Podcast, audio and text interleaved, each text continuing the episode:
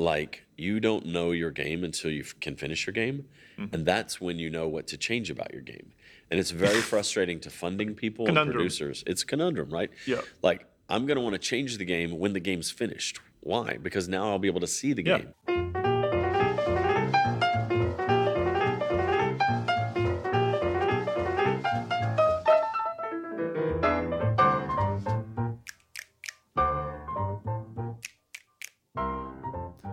Everybody.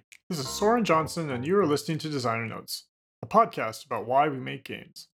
Today, we are talking to veteran game designer Harvey Smith, best known for his work on the Deus Ex and Dishonored series. This episode was recorded on March 23, 2022, and was engineered by Michael Hermes.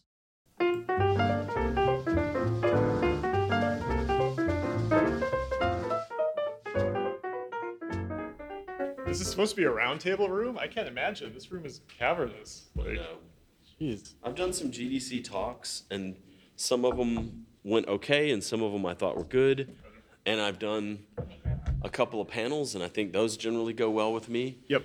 Um, and I've done a few paired talks, which I think I do pretty well with Matthias Worch and Raphael, and Ra- Randy did one with me at one point. But I have done a panel, or I've done a round table, and I'm terrible at them. Okay. And everybody left it at saying, I was like, I asked my friend Clint Hocking, I was like, how do you think it was? He was like, honestly, not very good. And I was just crushed. Will Wright went to it, and I was walking That's down the hard. hall. I was walking down the hall with Will Wright, and I was like, What'd you think of the panel? Because it was called Counterintuitive Creative Direction. And he goes, Well, it convinced me I never want to be a creative director. and I was like, Wow, I don't even know what to make of that. like, you know, it's like, oh, Yeah. crushing. So I don't, I don't do round, uh, round tables, I think, very well. But Different different skill sets. Yeah, totally. Like, Um, cool. So what I usually like to start out with is, what's the first video game that you remember? Um, yeah, that's interesting. I just turned 55 and I probably Pong. The neighbor across the street had a Pong machine. And if you remember that, you remember those dials or those wheels. And, you know, memory is tricky, right? I'm date now going back like 45 years or something, but like there's a very visceral, like, memory of how easy they move, but occasionally they would make this like slightly grinding sound, maybe if they weren't oiled or graphited enough or something. But like, I, I have this distinct memory of those devices back then, you know, and the TV, of course, the crappy TVs that we used to have that were huge, almost cubes, and the display, you know, um, and that was somehow compelling enough where we would sit there for hours and play this. I don't even like tennis. I don't even like to watch tennis or play tennis or anything. But somehow we would just sit there and play the Pong. And then at some point, a neighbor got an Atari 2600. And then I got a, one of my best friends had one, and he had a ton of cartridges. And then I got one, and the, you know, the Atari cartridges were good at the time, but the, like, there was a company called Imagic, I think. I think that was it. And then there was, you know, Activision cartridges and just magical stuff. And of course, we'd go to the grocery store, and I was a poor kid in Texas. I'd be in cutoff shorts and no shoes. Mm-hmm. And, you know, parents would go shopping for groceries or grandparents, and up at the front of the store by the double doors to keep the mosquitoes or the air conditioning in or out or whatever, there was a set of arcades, Phoenix and Dragon's Lair and Yep. uh, you know, Defender, Robotron was one of my favorites. And we would stand there and play those and just pump quarters into them that we had dug out of couch cushions. Yeah, I was gonna say, how did you how did you scrounge? That was a challenge for me as a kid. How did you scrounge up the quarters for arcade games? Yeah, because the boomer parents and stuff, they were not into the idea of kids just pumping quarters into those machines. That's the word they would use, pumping. I would hear all the time, like, you're not just going to pump quarters into that machine. Four of those is a dollar. Yep. And so I would mow yards, um, you know, whatever to make the money and uh, beg for my grandmother. You use were mow yards, and the money would go all into the arcade games. Most of it, yeah. What Yeah. else is a kid? Comic books and Yeah, comic and books and uh, video occasionally like a burger or pizza or whatever. But um, you know, and I would say that first game I remember is Pong, and I would say all of those were meaningful. Uh, and but I've said this before, but there was something about the Atari Twenty Six Hundred cartridge Adventure by Warren Robinett Yep. that lit me up in a way that nothing else did. Yeah. Um, One of my good friends, he was in games for a long time. I don't know if he still is or not, but uh, Billy Joe Kane. I grew up in the same neighborhood with these two guys that are in games. Stephen Powers, Steve Powers, who worked on Deus Ex and Dishonored with me and all that. We're very close still. But we we work we grew up in this town on the Gulf Coast in Texas with Billy Kane, and he was the Texas Stargate Defender champion. He he won at our local 7-Eleven. He went on to the regionals. He went on to the area. He went on to the state level, and he could literally like vibrate his thumbs, mm-hmm. and like that's how he would like you know hit the buttons. And, and so he was a he was a phenom at a defender and literally won a Stargate machine and had it in his bedroom. It barely fit. It like lit up the room at night like a nightlight, and we would go over to his house.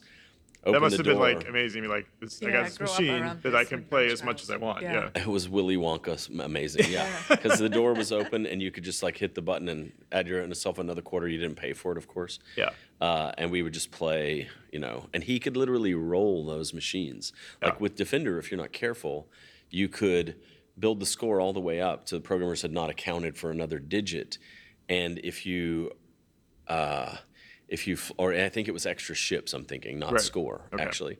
And if you if you ha- piled up the max number of ships and rolled it over, it went back to one. One. And then if you died, Yep. uh, you, you'd be screwed or whatever. So there was like all these, but in the way that that game lit him up, um, Adventure did that to me, and I would just play it over and over. Even though, if you think about it now, in terms of like, here are some system dynamics, and you can reconfigure these in a handful of ways. There are some permutations, but they're not endless permutations. Yeah. There are only so many rooms. Only a few options. There's only a few objects. There's only a few creatures. Yeah. But it just felt like I could see, I could feel, you know, my influence over those few elements and the randomization, the system itself playing it sort of with me. Um, it just felt magical somehow, and that was. You know, Dungeons and Dragons has been probably the biggest influence on my life. There's probably really brainy people out there that if you ask them, you know, what's the biggest influence on your life? They would say, oh, when I was 10 years old, I read Solzhenitsyn or whatever, you know, and, Right. and it sounds great, you know, but like Yeah. for me, it was like, I started playing D&D the night of my 11th birthday. I still routinely play. I play with people from all over the industry. I play two or three times a week sometimes. Yep. It's great. Um, you know, I've done a lot of these podcasts now, right? And Yeah. I got to say that the one that comes up most often is definitely Dungeons and Dragons. Like it's it's the theme. You know, even for even for design, like some people make RPGs. You know, I talked to Josh Josh Sawyer, and it's like, yeah, no surprise, you played you played D and D. But for all sorts of all sorts of designers, like it's pretty common. Right. So It's- yeah, it'd be great to hear what your background is with it. Yeah. So uh, the night of my 11th birthday at winter camp, I started playing D&D. I'd heard about it from some other friends and I was staying with these guys that I didn't normally camp with, but one of them I was close to.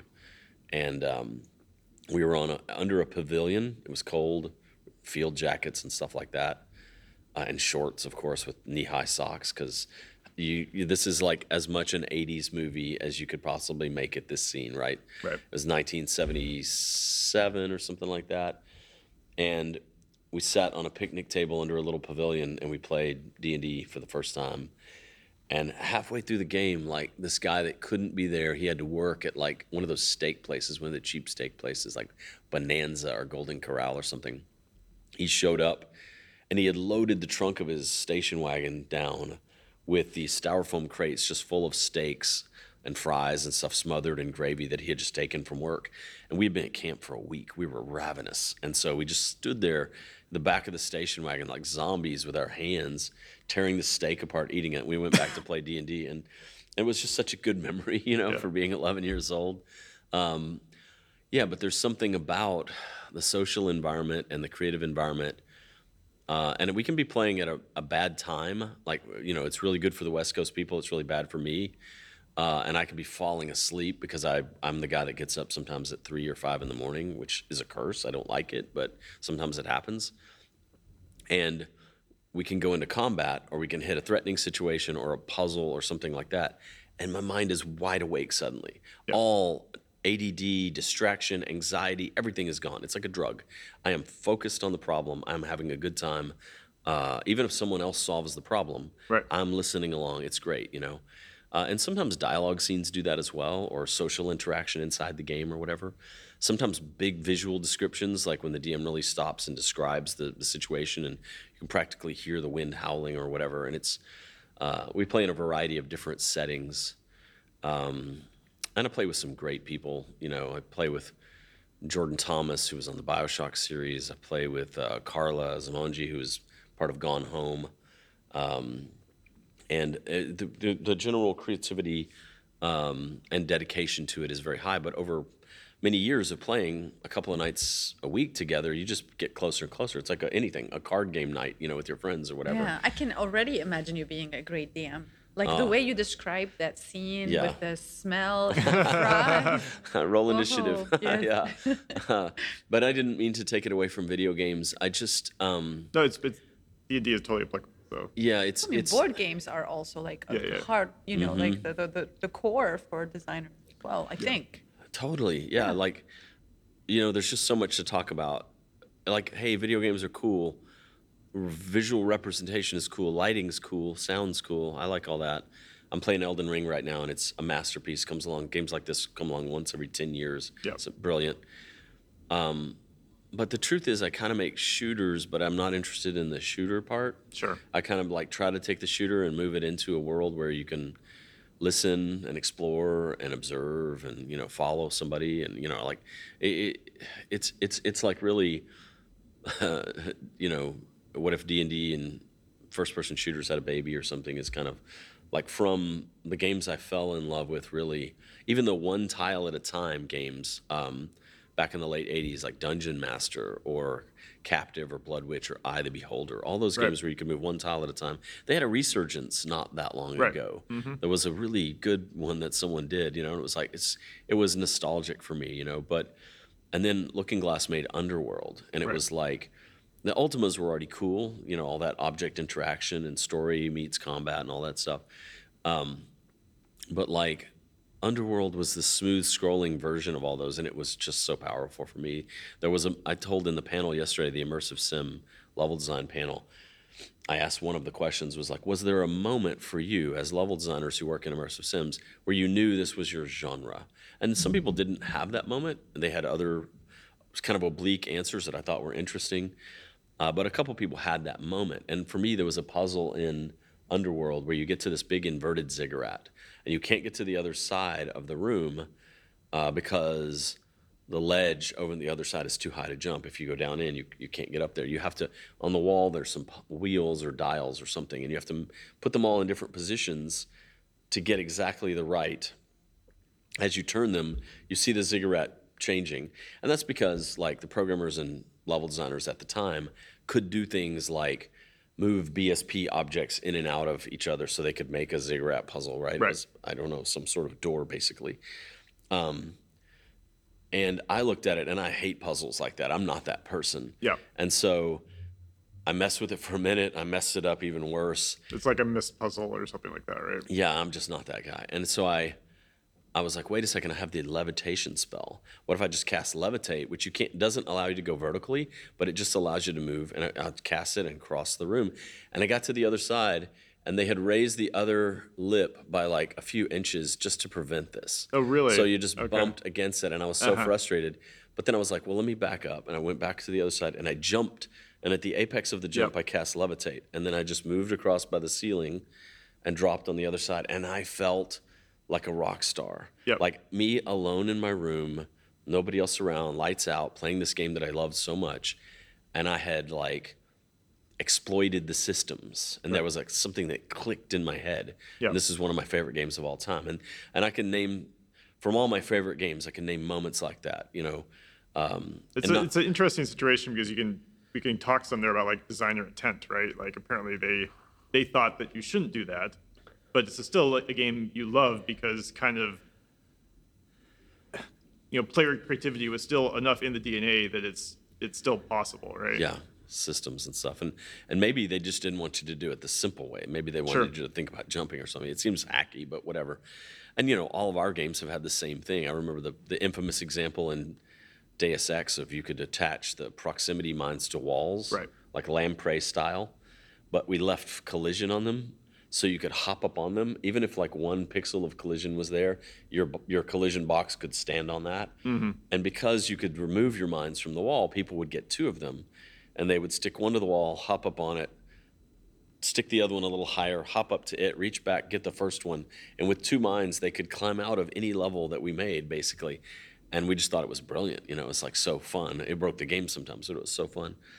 Um, and so I, all those games, early games like Thief, I, I had a an anecdote that I alluded to yesterday that was the same kind of thing. And our games, people have done that too, and it's it's kind of wonderful. Uh, Leyla mentioned uh, you mentioned board games, and I'm not the world's biggest board gamer. Like people always assume that about me. Oh, you're like some sort of game designer. You must love board games. I'm like, I kind of do. If someone will sit and explain the rules, and I don't have to read a 300 page manual, and it is not going to take six hours to complete, and we're never going to finish it anyway. Uh, If there's something novel about it, then yeah. So over the history of my time around games, I've loved the same things everybody else has loved. Like, oh, let's play Citadel, or let's play Settlers Yep. of Catan, or you know, whatever. But there is something so valuable in it. I, I, you know, like I remember the moment where I realized early in Settlers these resources are extremely valuable, and later in Settlers, Right, they're less valuable. yeah, they're less valuable. Yeah, and the other thing that was less important is now Yep. pivotal. And I thought that was super over the arc of that game of a one hour session or whatever. That's a super pivotal or a super interesting uh, swing. Yeah, because trading games are only interest are only interesting if you can never do like for like comparisons, right? Like if Yeah. everything's basically the same value, then it's like not interesting. Right. Like everything has to have some sort of fundamental different use. Yeah, like something something contextually gives it a different lu- use or a different phase of the game does or something. Like if I was going to design a board game, which I don't think would be a good idea, but if I ever was, I would have to have something like a day-night cycle or something like that because I think that would instantly make it more interesting for me personally, but but it's the same with like sports and stuff. Like I'm not a sports guy either. Um, I believe I came to it late, but I believe very much in fitness because it's helped my life a lot personally. My anxieties, my ADD, you know, my physical health, um, and I've neglected it since probably November. But normally I work out four or five times a week. Um, but that said, I'm not a big sports guy. But occasionally, if you get into a sport with friends and you study the rules or whatever, I, I just remember people like you'll hear the average football player once in a while going, you know, it'd be cool if they gave more points for kicking a field goal from further away. Right. Like less from up close and further from, and then game designers will look at that and go like, do you realize the bizarre things that would happen if Right. every other mechanic in this game is all about driving toward the enemy goal and getting every inch getting closer and closer and closer but suddenly you're putting people in a situation on the fly where it might be better they might win the game if they fall back Right. and they lose 20 yards because they know their kicker might be able to make or whatever and so there's a reason they answer fans periodically. This our game designers think that's a bad idea. You know, It's funny to think of the NFL as having game designers. I assume they Oh, do, sure. you know, but Yeah. um, yeah. So Do you sleep better? Uh, you said that you have like a curse. You wake up at three o'clock in the morning. Do you sleep better with the with the new regimen and the uh, exercise? Um, you know, I don't think that matters. That's not what has made a difference. Um, I, you know, if anything, one of the problems I'll have is like 8:30 rolls around and I just my eyes just close. And I'll be having conversation with people that want to stay up till 11 or Yep. whatever. And I'm just like, I'm down. Wow. And I will fall deeply asleep almost immediately. And then two hours later, I'm wide awake. And everyone in the house is like sacked out, you know? Okay, yeah. And so I will often wake up at one or three or something, and I'll be awake for like two hours or three hours. And then I'll go back to sleep. I've heard that's actually the more natural human sleeping pattern. Yeah, That like I've heard that thousands of years ago, people would wake up for two hours in the middle of the night because, of course, things got dark at like five o'clock. Right. I think it was even more recent than that. I've read that Yeah. like the Victorians had um, special pajamas that they put on for the middle of the night, Oh, and they'd sit on their porch, and Yeah. people would walk and uh, talk or you know engage in whatever activity, have a snack, have sex, like, and then at some point they'd go back to sleep, and it was just like a natural thing. People had two sleeps. Yeah. Yeah. Um, and then it's probably factories and city lights and uh, Alarm clocks. the nine to five Yep. that has made us think that we need Yeah. yeah. sure you probably need eight hours or seven or eight hours or nine hours or whatever you need but do you really need consecutive you know Yeah. the bigger the bigger problem with it is if you wake up at like four and you can't go back to sleep. And then that night at like nine o'clock, people you have responsibilities and it's just miserable, Yep. right? But So let me uh, let me ask one something because I want to get back to kind of the you know you're talking about the you know the games that are interesting you. But I'm trying to figure out where it kind of fit in the timeline of your life, Yeah. right? So you know you're playing games growing up, really into them, right? Did you at all imagine becoming a video game designer? Was that just a crazy concept? Um, yeah, I, I hope you ask everybody that question because I think it's interesting. Um, and the reason I think it's interesting is because I had this particular experience. I, um, you know, not to get into the whole thing because I, I think it feels like um, it feels like all about me or whatever. But like I've said before, like you know, I grew up in a a small town on the Texas Gulf Coast, uh, all chemical plants and shrimpers and stuff like that. Um, my mom was 15 when I was born. Uh, she OD'd in front of me when I was six and died. My dad was violent. He eventually killed himself. He was a welder in a chemical plant. So I never went to college. Like really, I, I picked up classes here and there. I would take classes that I liked. Like there was a lit class in Germany that I took when I was in the military that changed my life. You know, uh, art history class here or there. I love that psychology stuff. I lo- anything I liked, I would I would take. Anything I didn't like, I would fail basically or avoid. Um, but there was this weird thing about being a kid in that environment or that that kind of town where you this sounds so strange it's so hard for people to get the, to understand this you literally can't conceive of being something like that Right. you look around in the world and my grandfather was a barber uh, my grandmother They had- they had- raised you after that? Is that no, he he. Uh, my father killed himself later, so I would Oh, lived with him most of my childhood. Okay, okay. But and and the five women he married, by the way. Okay. But um, but like in my family, like one grandfather was a car salesman, um, and he was like a shady dude. Um, another one was a barber. Barber. yeah? Uh, one of my grandmothers was like one of the first executives at Dow, uh, first woman executives at Dow. She worked in freight claim, Uh-huh. which when a train car goes off the track and you lose a bunch of merchandise, you have to sue them for it or whatever. okay. But that was those were like anomalies. Most people worked at like literally a convenience store, or they were a welder at the chemical plant, or they drove a truck or something like that. And that was kind of the range of jobs that Right. I was exposed to.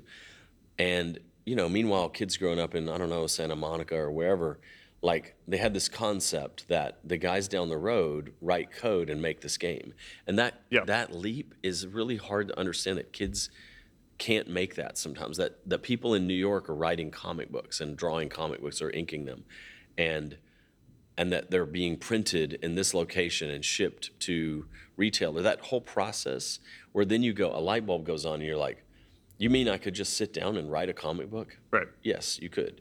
And um, there was a moment when I was a kid.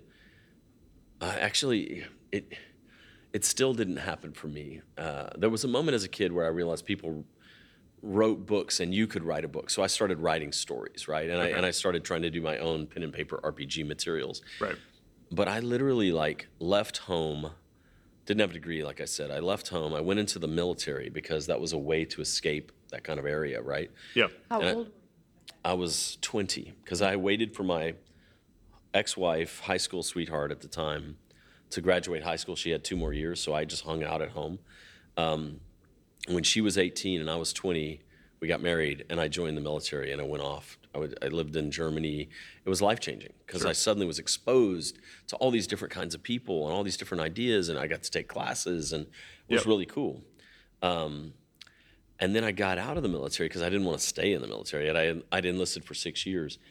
And a friend of mine, those two friends I mentioned before, Yeah. one of them had a band in Austin, Billy, and Steve had moved to Austin to support the band. And then Steve, because he was an artist, he was an artist and a narrative guy, a writer, a good dungeon master, you know, that things like that. Um, and he ended up as a brilliant level designer, and he still works for Arcane. But like, he had moved to Austin to support Billy's band. Right. And I was trying to get out of the military. And one of the things about the military is when you're about to separate out, they, they just say, put an address on this form and we'll ship your stuff anywhere you want. You're like, really? Anywhere? You know, and it's like any practically anywhere. Yeah. And so I was living in Florida, I think, at the time. Uh, and I was like, I have to pick a place, you know? And so I picked Austin. And because my friend was there, you know, Steve. and my ex-wife and I we we moved to Austin. Did you know Origin was in Austin? Because you must I have knew known. Origin, right? No, I knew nothing. Like going because Billy and Steve are sure. in Austin. But I I mean, you knew Origin's games, right? No, I played Oh, really? games and I wasn't aware. That's another thing is like this concept that there are brands and companies. Like I just didn't have that awareness yet. Um, the personalities behind it, the guys who read the magazines, because some people did, obviously. People would, I, I have a subscription to this magazine or this horror cinema magazine or whatever. I, I just wasn't that person, right? Uh, I was more clued in probably with like writers. Um, Okay. but when I moved there, Steve was like, I have a job at this company, Origin, um, and I think you'd be perfect. You talk about video games more than anyone I've ever met. Yeah. And you break things down and you're right and you're a dungeon master and like you'd, you'd be good at this. And I said, no way, man. There's no way. Yeah. And I tried, I like six. Why did you say no way? I just couldn't. I couldn't wrap my head around it. I, I was unemployed for six months. I tried to get jobs. I in the military. I was a satellite communications technician, so I tried to get jobs related to that. But obviously, I wasn't into it, and they could tell. And so, um, and so at some point, he he basically convinced me to try. And so I was like, okay, you know what? I'll try to get a game designer job. Whatever. You know, I, I don't know. It's like it I'll try is. to go to the moon, right? Yeah, You know, it's sure. like- That's what it Yeah, felt like, right?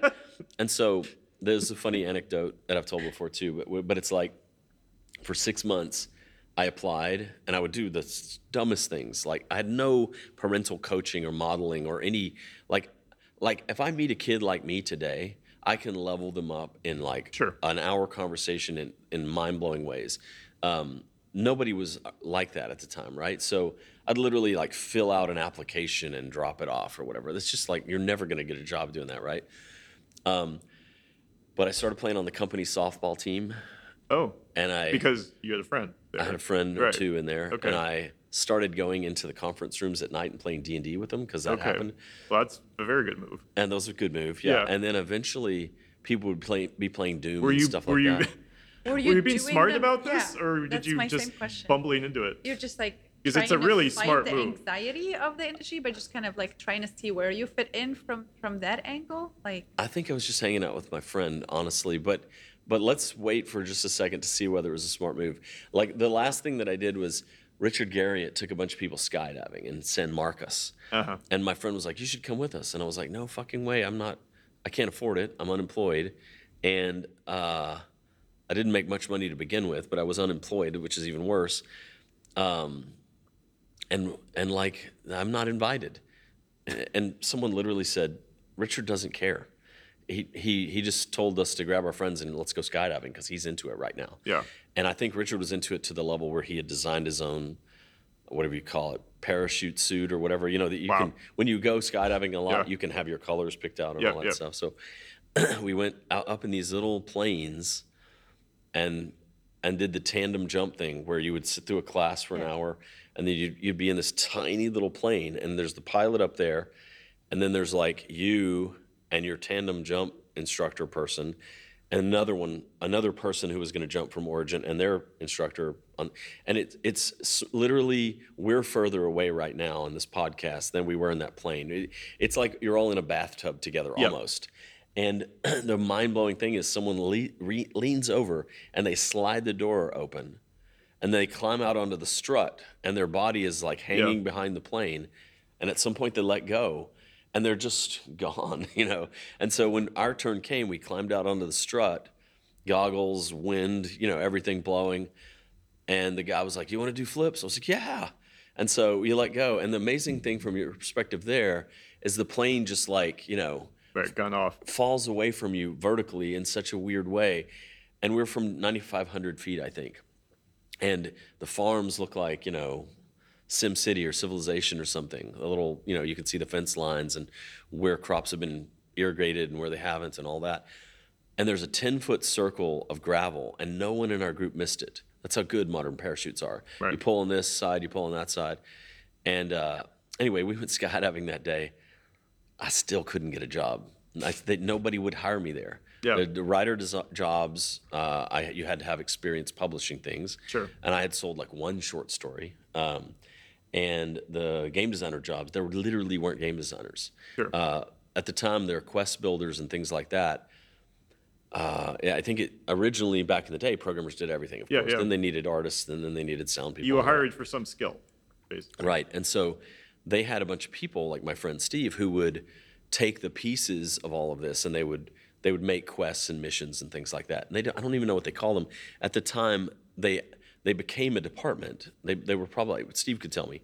They were probably like art assistants or something, but they they became called TDAs, uh, technical design assistant, because no one wanted them called game designers. Right. That was an affront to the engineers and to the artists and the people who all thought of themselves as the game designers. Right? Yeah. Yeah, and and conceptually in that model, the director of the game is probably the designer, the game and designer, everything right. is a piece of that, right? Yep. So, but and people at the time would joke that TDA didn't mean total uh, uh, technical design assistant; it meant total dumbass, and that was that was like the running joke at Origin. So, anyway, I'd failed to get that job too, and like my You first jumped from an airplane and you didn't get that I job. still didn't get the job. Okay. Yeah. the softball team didn't help. The conference room, the schmoozing didn't help. The food didn't help. It was a good attempt, but I would uh, eat a lot yeah. of crunch food with them. and so finally, my first boss in the industry was this woman, Kay Gilmore, in QA. And she ran an ad in the paper that was like, wanted tester, $7 an hour. Sure. And I applied and I got that job. And I went and told the people that I knew now, all these people that I hung out with, guys, I'm going to start working with you. I got the job.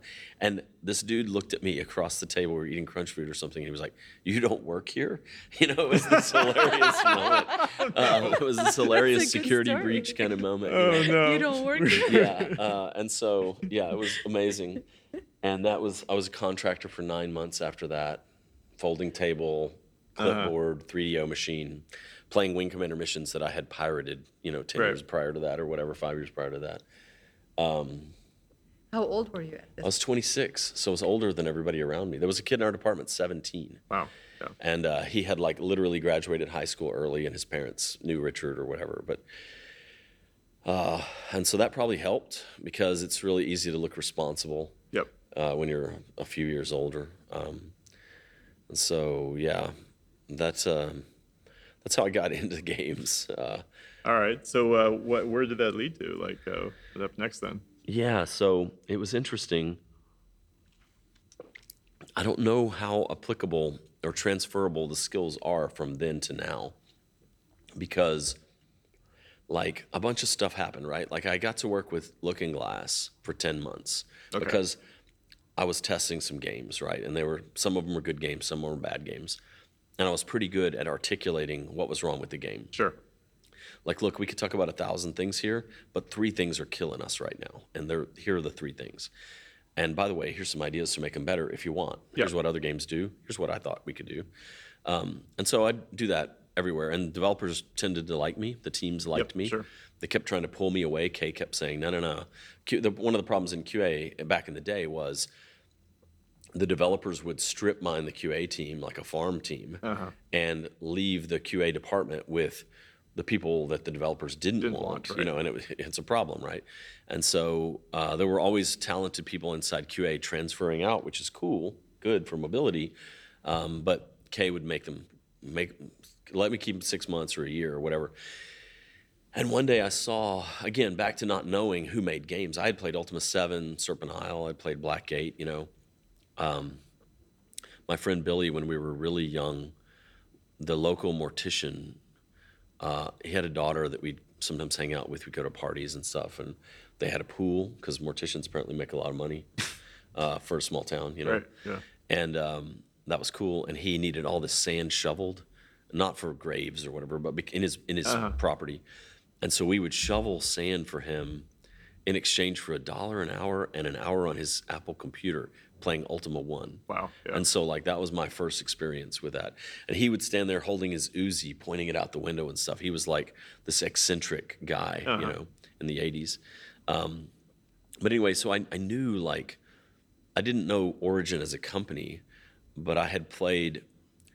Um, I had really loved Underworld and and and I really loved Ultima Seven, um, and a lot of other stuff at the time too. But in QA one day, I looked over somebody's shoulder, and this dude was playing a game that looked like Underworld, but it was like more colorful. And I was like, "What's that?"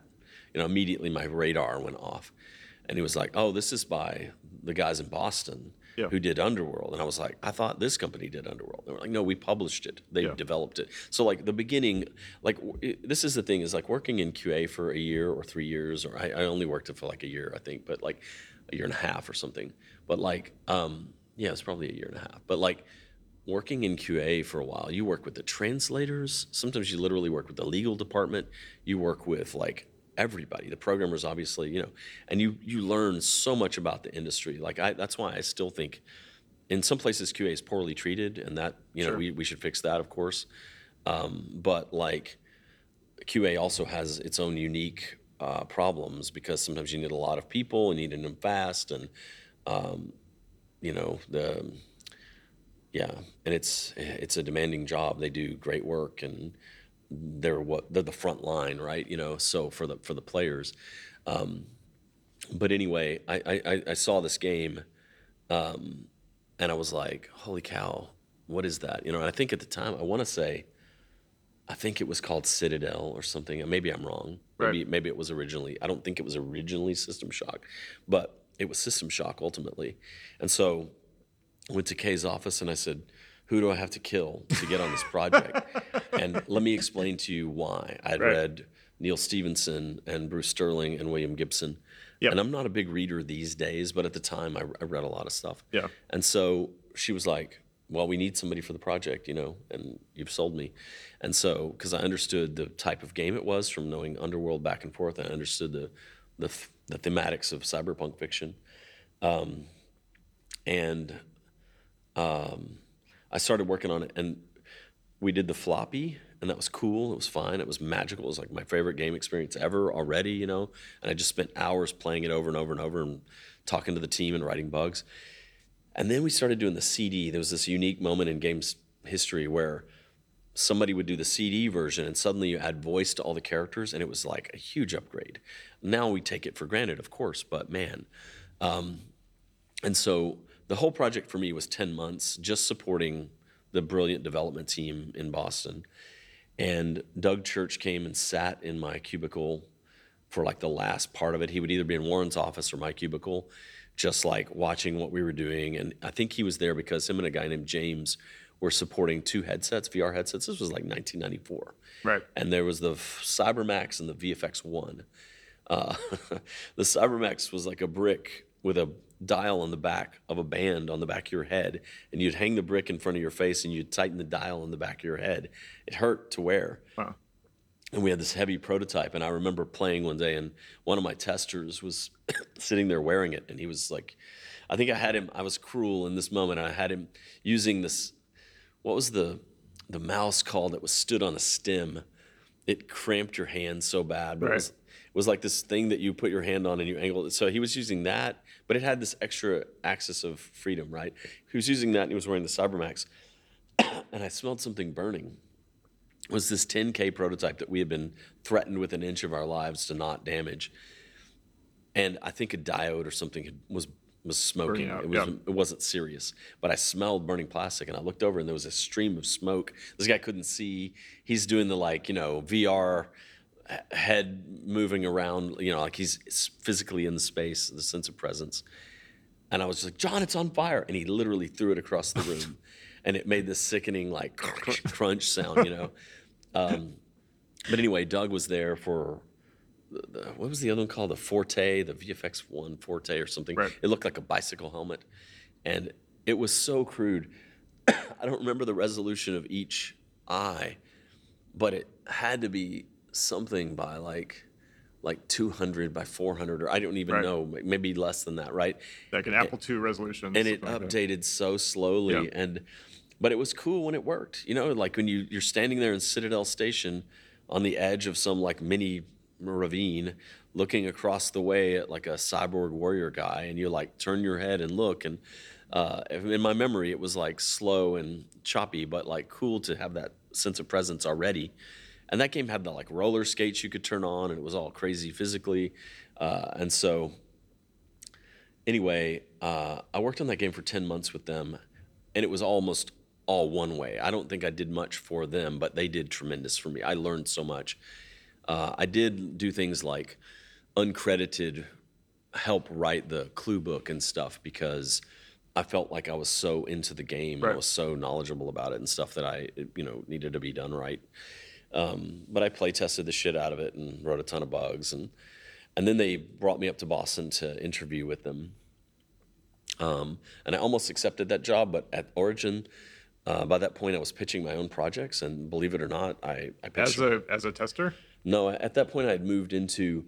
At that point, I had moved into like a hybrid production role, Sure. Okay. and I So was they, an associate producer. they saw you had you had value. Yeah, and so I uh, I pitched a project to Warren Spector, like a Command and Conquer style RTS, and Command and Conquer I don't think was out yet. I think based on Dune, Dune 2, 2 was I was like Sure. a huge fan of Dune 2. And so I picked pitched this game called Technosaur that people were excited about, and we we developed it for a year, and then it got killed by Don Mattrick, and you know the rest is history. But um, but I just I decided to stay and do that instead of go work with them on Terra Nova. Okay. And but then after that, I left and went to work with some of them. They spun off into a group called Multitude, and we worked on Fire Team as one of the first games with voice. I got to work with some brilliant people there, Rob Fermier and Art Min.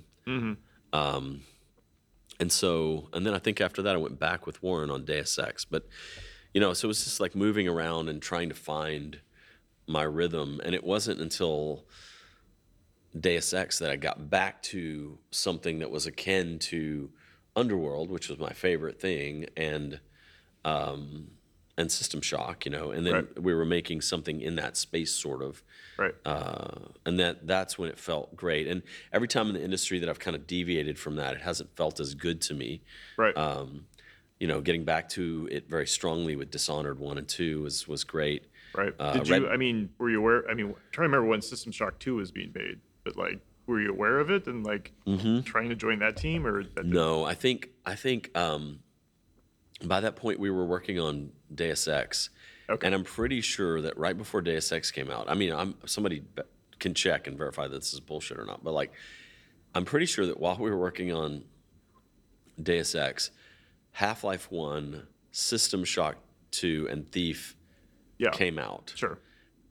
and maybe Thief One, Thief Two, maybe it was Thief Two actually. Okay. And those were such good influences on Deus Ex Sure. because everything that we could look at from those games that was strong that we could, you know, add to our game, we, we did basically, even though, you know, we were going in a different direction in some ways. Um, but you know how it is. A game comes out and you look at it and you're like, oh God, this is so good. I, you know, I, what if what if we did this our game more like that? You know, so. Okay. So you you you know you started with Deus Ex, and um, that would be a great game to talk about, right? So Yeah. yeah. Let's talk about like how that game started and Right. or where you know what design point started from and how it deviated over time. I mean, I think as a developer, the first thing I shipped was Fire Team, but and Fire Team was weird because I moved to Silicon Valley, so I lived in Oh, okay. Pacifica, Uh-huh. and I worked in San Mateo, and I had that whole experience, and it was again just epiphany after epiphany for a kid like me, right? Um, the same as when I moved to Germany and was part of the the writing group there, which was a bunch of expat liberal arts professors who just changed my life, right? moving to the Bay Area was just like enormously expanding. Um, and there were like six people on that team. And like at least two of them were MIT grads, right? So like it was just like drinking from a, a fire hose all the time. And I think like we shipped with four game modes, and I worked with those guys on the mechanics for the four game modes, which was like shipping mini board games in a way. And there were three character classes that we tuned separately. And it was down to the point where like the artist lived somewhere else and he would send us a bunch of animations of some character right uh, that he had shot in i don't know 3d max or whatever he worked in and we would just get them and then the, the game was too slow and somebody was just like can you just look through the animations and see which ones we can drop? And so i looked through like here's the running animation and i looked through all the frames and i would try to drop every third one or every fourth one or whatever and nobody noticed really. Like oh it's it doesn't flicker too bad. The guy runs and now you've used you know one third less art or whatever. Uh, the artist didn't like that but like that was the, the job was literally like that. It was like hey we don't have a death cry for this character can you go Make find a clip work." on the internet Yeah. and take it when it sounds like this woman is yelling and turn it into a death cry or whatever so we were doing the game mechanics i was building all the maps that was my first level design job uh, and sports game maps are different right because it's like you know, big fields are a problem. Right. You know, you go to a high school football game or a middle school, and the scores are like huge because there's like two good people in the whole field, Right. and the holes in the line are gigantic. But by the time you get to adults, you know, they fill up more of the field. Everyone's good, and there's no holes, so the games are like way tighter. You know, if and so when you're working on like a sports like experience like you know i'm sure that the teams that worked on doom and things like that or quake figured this out as well like choke points and bottlenecks and places where people have to cross each other's paths are, are really interesting. And so our team had a lot of that kind of design. A very small space run back and forth with each other and try to score points on each other you know kind of thing. Um, and so all those game mechanics and, and unfortunately the company was not very open to like narrative thinking. So the game was really generic, actually, and it, I didn't had it didn't have any identity from my perspective. But the mechanics were pretty fun, and you and when voice worked, it was really cool. Like uh, we we had a little headset we shipped with. It immediately posed a bunch of problems because you could tell which players were older or younger or male or female. Like you know all the problems people try to solve today. Um, but in any case, uh, when that game got near beta, I left and went back to Texas and worked with. I had pitched, I'd heard what Warren was working on or wanted to work on, and I pitched him a mission through email. Yep. And he loved it and brought me back to interview with the team and stuff. And that's how I ended up as um, lead designer of Deus Ex. Like, wait, what what mission did you pitch? Like, like how did you how did you understand the game at that point? like Warren talked about a lot of things because he's like a very maximalist guy sometimes, and he's a former film major guy, so he he's very cinematic in that sense, and he's very narrative driven, and he would talk about spy fiction, genre spy fiction, and things like that, and that excited me because I like that stuff. Um, but he also talked about conspiracy theory and the X Files, and it's just funny how wacky and goofy conspiracy theory seemed at the time, Right. As a as a tongue-in-cheek thing to play with around Sure. Deus Ex, and now it's so deadly serious when you think about Pizzagate and things Yeah, like that. It's just like horrifying, Like right? it's actually changed the world. it's world. contextually very different now, ri- Yeah. right? Um, but I believe, if I'm not mistaken, I I talked about like a, a crime figure going to a hotel room um, and you needing to record him saying something. And so you went into you you could move around inside the motel complex. There's a pool out in the middle a diving board and things like that. And then you know sets of apartments with balconies overlooking the pool and looking at each other.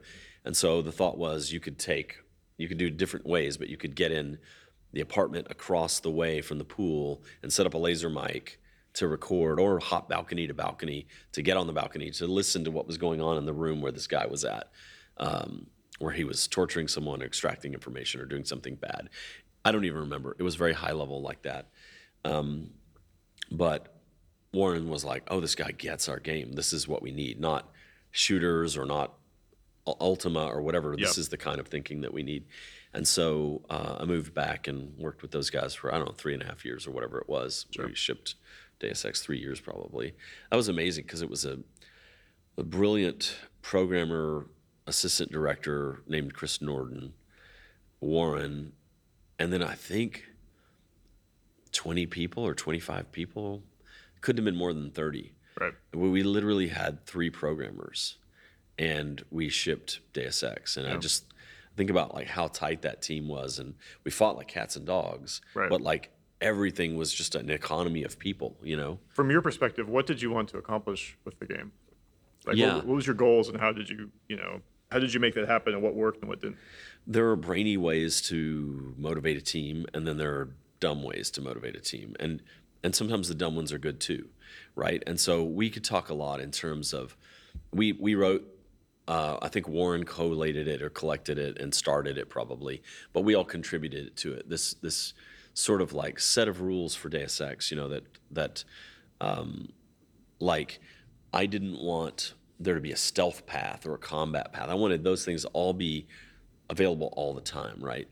Um, and so we we wanted to reward for accomplishing the goal, not how you did it. Like some people wanted to put like, if you go pick the lock, you get an experience point bonus for blah blah blah. And I was like, what if you just by getting in the room with the person that you're supposed to talk to, Right. that we reward you there? Because what if you made it on the roof and went through the skylight? Yeah. We don't want to reward you for going the skylight path. We want to reward you for getting there. And it opens the door to however you got there. Yeah. Even if it's a bug, you know. Um, so there were, you know, you can talk all, you can make all that very academic and very jargony, and you can talk about agency and immersion, and you can talk about plausibility. Like if I expect there to be a note wadded up in the in the boss's trash can that has some revealing information in it, maybe it should be there, right? Meet expectations, right? You can you can you can do all that practically or academically, philosophically. But and I, and we did all of that by the way. We Sure. were very we were very into that as well. Yeah. But also at some point I was just like this needs to be underworld with guns. Uh, and there were other people, there were other factions on the team that were like, no, this is kind of like an Ultima, but first person. And it, it sounds brain dead now, or like, uh, that's the wrong way to put it, I guess. It, it sounds hard to believe now. But like, there were some of us that were wanted, like, okay, look, if you want to put a bomb in someone's car engine, here's how we would do it in this game. You would avoid notice, you would get to the car, uh, you'd probably click on the hood, which would be highlighted. The hood would open. There's probably a slot in there. You would click on the slot, and the bomb, if it's in your inventory, would appear there. And then you click on the hood to close it. Now, this is theoretical because that doesn't exist exactly in Deus Ex. But like if you left the hood open and a guard walked by, he'd be like, "Hey, what's that? Oh my God, a bomb!" You know, if you didn't, if you if you got spotted, somebody would be, like, "Who are you?" Um, but there were literally people that wanted one interaction to be like to open the door you do this interaction Yeah. to do that with the car you'll need the tools Yeah. and you'll have to like unscrew this and it will be these keys or whatever and it's like man no Right. it's like here's the interact key and you use the interact key to open the door or open the trunk or attach the bomb or turn on the faucet or whatever and that was a fight at the time Right. like it was a fight at the time to have consistency across the levels. All the, we had eight level designers initially, or something Right. like that, seven, I think, and and it, we won in the end by saying everybody, here's how a door works, or here's how bedroom furniture works, or here's how uh, these guards behave, or the timing of their patrol routes. And we don't want it to be inconsistent from level to level. Uh, that doesn't make the game better; it makes the game worse. Right. And those were fights we had to actually have. And I don't think it was because anyone was dumb or whatever. I think it was just because things were being worked out Right. that had not been worked out yet. You know. Where where do you want your game's complexity to be? Right, And you- yeah. You, know, you wanted it, the complexity to be in the planning level. Like that's what matters, not the actual execution. I mean, all of this is part of the process, right? It needs to happen. It drives the design better. You know, you have Yeah. to push for your idea, convince them that this is the winning one. Yeah, it's part of the process on every project, like you're saying. But then it's also there's an arc across the industry as standards are adopted. Um, Yeah. what was it yesterday on the level design panel? Um, uh, I'll get I'll get back to that. But like there, there were moments where, um, yeah, let me think for a second. We have to deal with that sometimes. Like somebody tells us this is a great idea, and we have to kind of push back on the feasible versus like the the wonderful. And like the wonderful idea, is it feasible? Is it going to drive the gameplay to a better place? Mm-hmm. That's a whole different Yeah. story. It was, it was really subtle, but between Civ 3 and Civ 4, we picked up a whole lot of conventions from RTSs and other strategy games just because we were like, why are we on this island doing Yeah. things our own our own bizarre way, right? Like the less you can get, uh, the less there's a stumbling block between the player and how they play the game, the better. even on a much simpler uh, simpler kind of scale we make historical strategy games people come to us and it's like this is historically this is how happened this is how it should happen in your story and i'm like but we're not a history simulator you know we Where do we put the creat- depth? yeah how Yeah. do you do the gameplay if we were to just tell you the story historical accuracy being the main focus. And if my intention is to drop a caravan here and plot a route, and I can do something similar in any other games, like or even in Google Maps from a biking path or whatever, and you can leverage that, then it makes it intuitive. Intuitive doesn't mean it's naturally intuitive. It just means it's familiar to you. And like if I if there's a dominant leader in the industry that does even a bad game, but everybody plays it and they know exactly touch this point, a dotted line, it's now sticky to that point, touch that point and uh, do that. Don't don't like have your own way of doing that unless it's demonstrably better, right? So I think those kinds of changes you're talking about are, are welcomed. But like on at the time in games, it was like a lot of shooters would ship and the doors are like Star Trek doors, right? You come up close to them and they just get out of your way. They just move sideways into the wall. That's brilliant. That's a good solution. Um, even better is a force field that turns off when you get close to it. Because guess what? No problems. But like as soon as you go with like this is a seedy version of New York and this is a crappy apartment, um, and it's not Blade Runner or whatever, then like the door swings away from you. But what if there's an NPC next to it? What if you left an object there? And then you go through it. Does it swing away from you again? So eventually, games have settled on like maybe the door swings away from you always, even though that doesn't make sense Right. from a hinge standpoint. Yeah. Maybe it passes through things. Maybe it stops and comes back to position. You know, like the door problem is like you know there's ah nightmare. Yeah. Um, but like level design, the point being level designers were doing it inconsistently, uh, even in one game, and so it was a struggle to get everybody to accept that the smart part of the game is the intention and and then collecting the information and then acting should be very simple and then seeing the results get fed back to you of what happened the outcome. That's the cool part not my god how do i click on this door? Because it's different than the last door you know? Um, Yeah. yeah. It's, it's one of the thing, one of the things distinctive about Deus Ex is, you know, all the different, you know, very different ways through the game, through each Yeah. of the levels. Like how much, how much was that part of your process? Like, was it, um, was this just very straightforward of like we're going to plan these three different paths, or was it like you kind of built up the level from the bottom and it just kind of, you know, what happens Yeah. happens. So I remember what I was going to say earlier. There was a moment on the level design immersive sim uh, panel yesterday where one of the questions we asked them was, "Look, these are called immersive sims, and people like to talk about the systems and the simulation, but some of our finest moments have been bespoke, personally curated, quirky little non-systemic things. Yeah. Like in Dishonored, the example we gave yesterday was you can you're supposed to go kill the high overseer Yeah. he's the religious leader when you get there near him he is in a meeting with this guard captain. And you also have a side mission to keep the guard captain alive if you want to do that. You don't have to. He they come together out of the room that they were meeting in which you cannot get into. Yep. and campbell the overseer is going to pour some wine for them Right. both. And there's a little lazy susan turntable. Right. uh, not turntable but a little table with the drinks on it. You can decide to move it and poison campbell instead so the guy who's trying to do the poisoning dies. Or you can let it go and it, he'll poison the guard captain and then insult him and walk away Right. if he doesn't see you. Or you can poison them both or you can remove the poison from and then now the game has to handle neither nobody got poisoned and campbell's like what happened? Are you okay? Are you sure you're not sick? You know and you can be hiding under the table and all of those permutations can happen. And we had to record voice for them and handle scripting for them and um, and if they ever see you they they lock down the building and the guards try to kill the guard captain anyway but he's trying to fight his way out and so all these outcomes can happen this one level designer rich wilson worked on that level and uh, really smart guy, lovely guy. And we, the number of problems we had with that, like I think originally his ideas were a lot more out there, and we narrowed it all down. Maybe Christophe Carrier or somebody, the level design director at Arkane in Lyon, maybe somebody, just maybe it was Ricardo Bare, but somebody suggested, what if we had this device that was just like, it just rotates where the poison cup is, and it can be in neither one of them, the other, or both, Right. and then we handle those outcomes.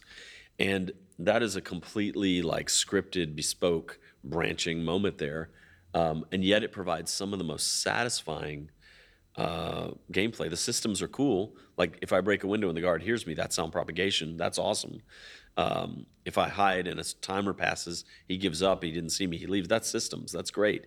Um, but that little poison thing, the game would be flat without that. You know, Right. it would be flat without the the bespoke scripted part. And so, you know, again, back to the things that we articulated. I think one of the things on our list for Deus Ex was multiple solutions to problems. Right. And the team even argued about what that meant. You know, like, does it mean there's a stealth hallway and a combat hallway? Or whatever? I didn't agree, with that. And so we all worked on different levels. And I, I don't want to pat myself too hard on the back here because I wasn't the most technical level designer. I wasn't the most aesthetic, architecturally speaking. Um, I wasn't the most reasonable to work with. Uh, but I, but I was really clean on the grid. Like everything was very clean, and I was fast. And um, and so we had a guy on the team that was way more technical than me. We had a guy that did beautiful visual lighting and s- stuff like that. Um, but I worked on. I, I don't remember the percentage, but it was a very high percentage because I did all my levels. I took over a couple of other people's levels when they left the company. I ended up doing a lot of stuff that I originally I was just going to do France and some other stuff, but I took over New York at some point, and I looked up like the Harlem Renaissance project, and I used a lot of that architecture. It was really cool early internet stuff. Um, and I had literally, I've still never been to Liberty Island, but my job was to build Liberty Island, which was Right. the opening to Deus Ex.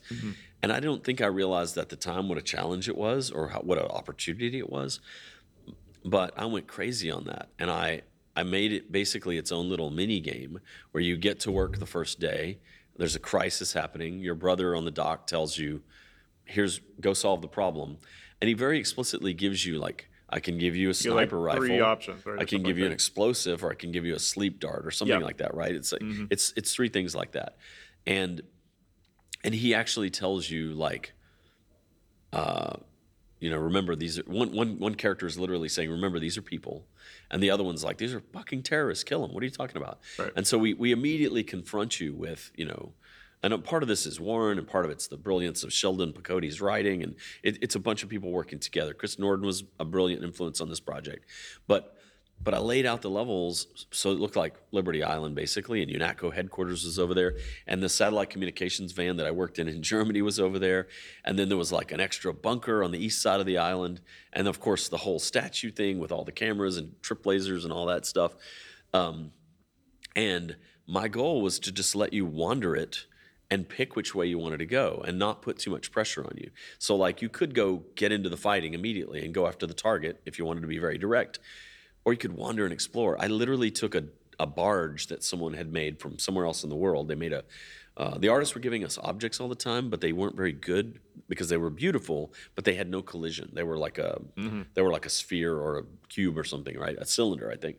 So like, I ended up making all this bedroom furniture that everybody cannibalized for the game because then you could jump on the bed or put a mirror. You know, you can actually have a mirror surface on the the dresser. Whereas if it was a, a dresser that an artist had made as a as a, a static mesh or whatever, it looked pretty, but it didn't function the same way, right? So.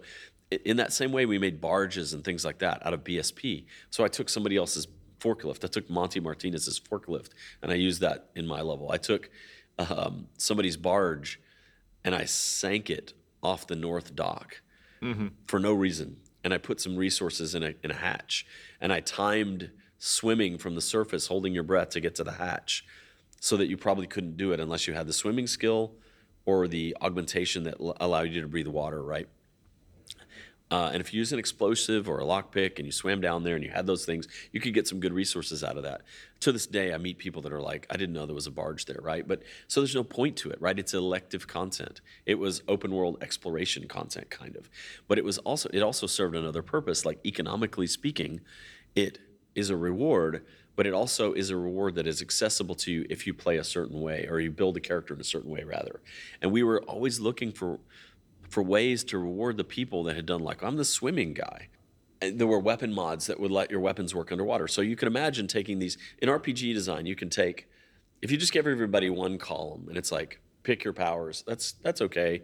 But if you give them 3 mm-hmm. and you pick your column your powers from these three categories, and sometimes you can curate them in a certain way that makes you feel a certain way. Like, hey, I'm going to take all the ones that feel shadowy or sneaky or whatever. I'm going to take all the ones that seem diplomatic in some way. Right.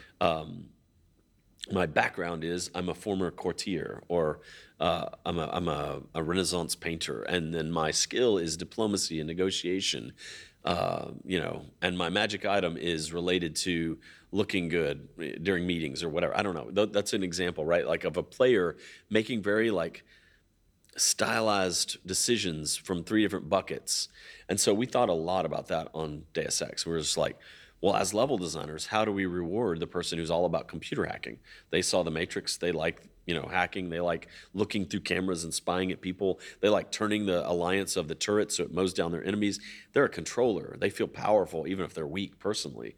Uh, and let's support that path through, you know. And so we spent a lot of time talking about sort of implicit pathways and how you could reward those as a level designer.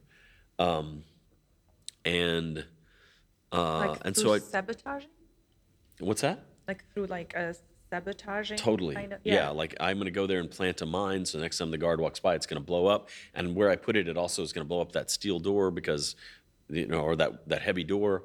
Um, and you know, there's a, there's a fantasy to that, right? There's Yeah, a, there's a the fact that you're hidden and no one knows who you are. totally yeah. Yeah. And then there's also the brainy computer hacker guy that I'm I'm going to win by information. You know.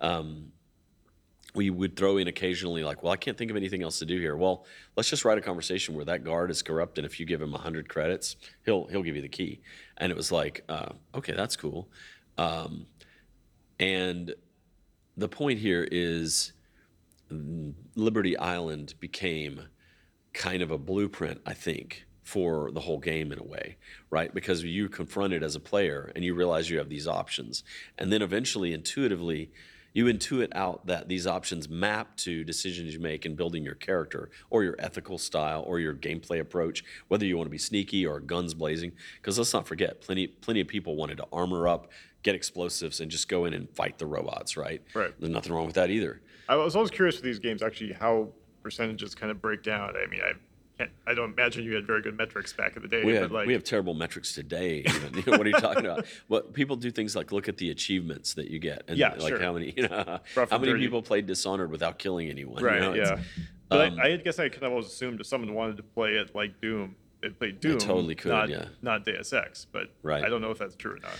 Well, I'll answer that briefly, and then I want to get back to that question from the panel. Um, on Dishonored One, we had just hired out of college this brilliant young guy, Dinga Bakaba, uh, who went on to work with me on Dishonored Two when I moved to France, and was then the game director with Sebastien Mitton over Deathloop. Um, and is now the studio director there. He's like such a success story.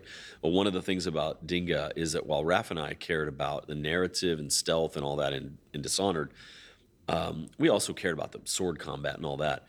But Dinga said, I love all that too, but I want to make sure, uh, and we might have assigned him to this too. I don't, I don't remember. Dinga makes sure it feels good, or, you know, he was like, I want to make sure this feels good.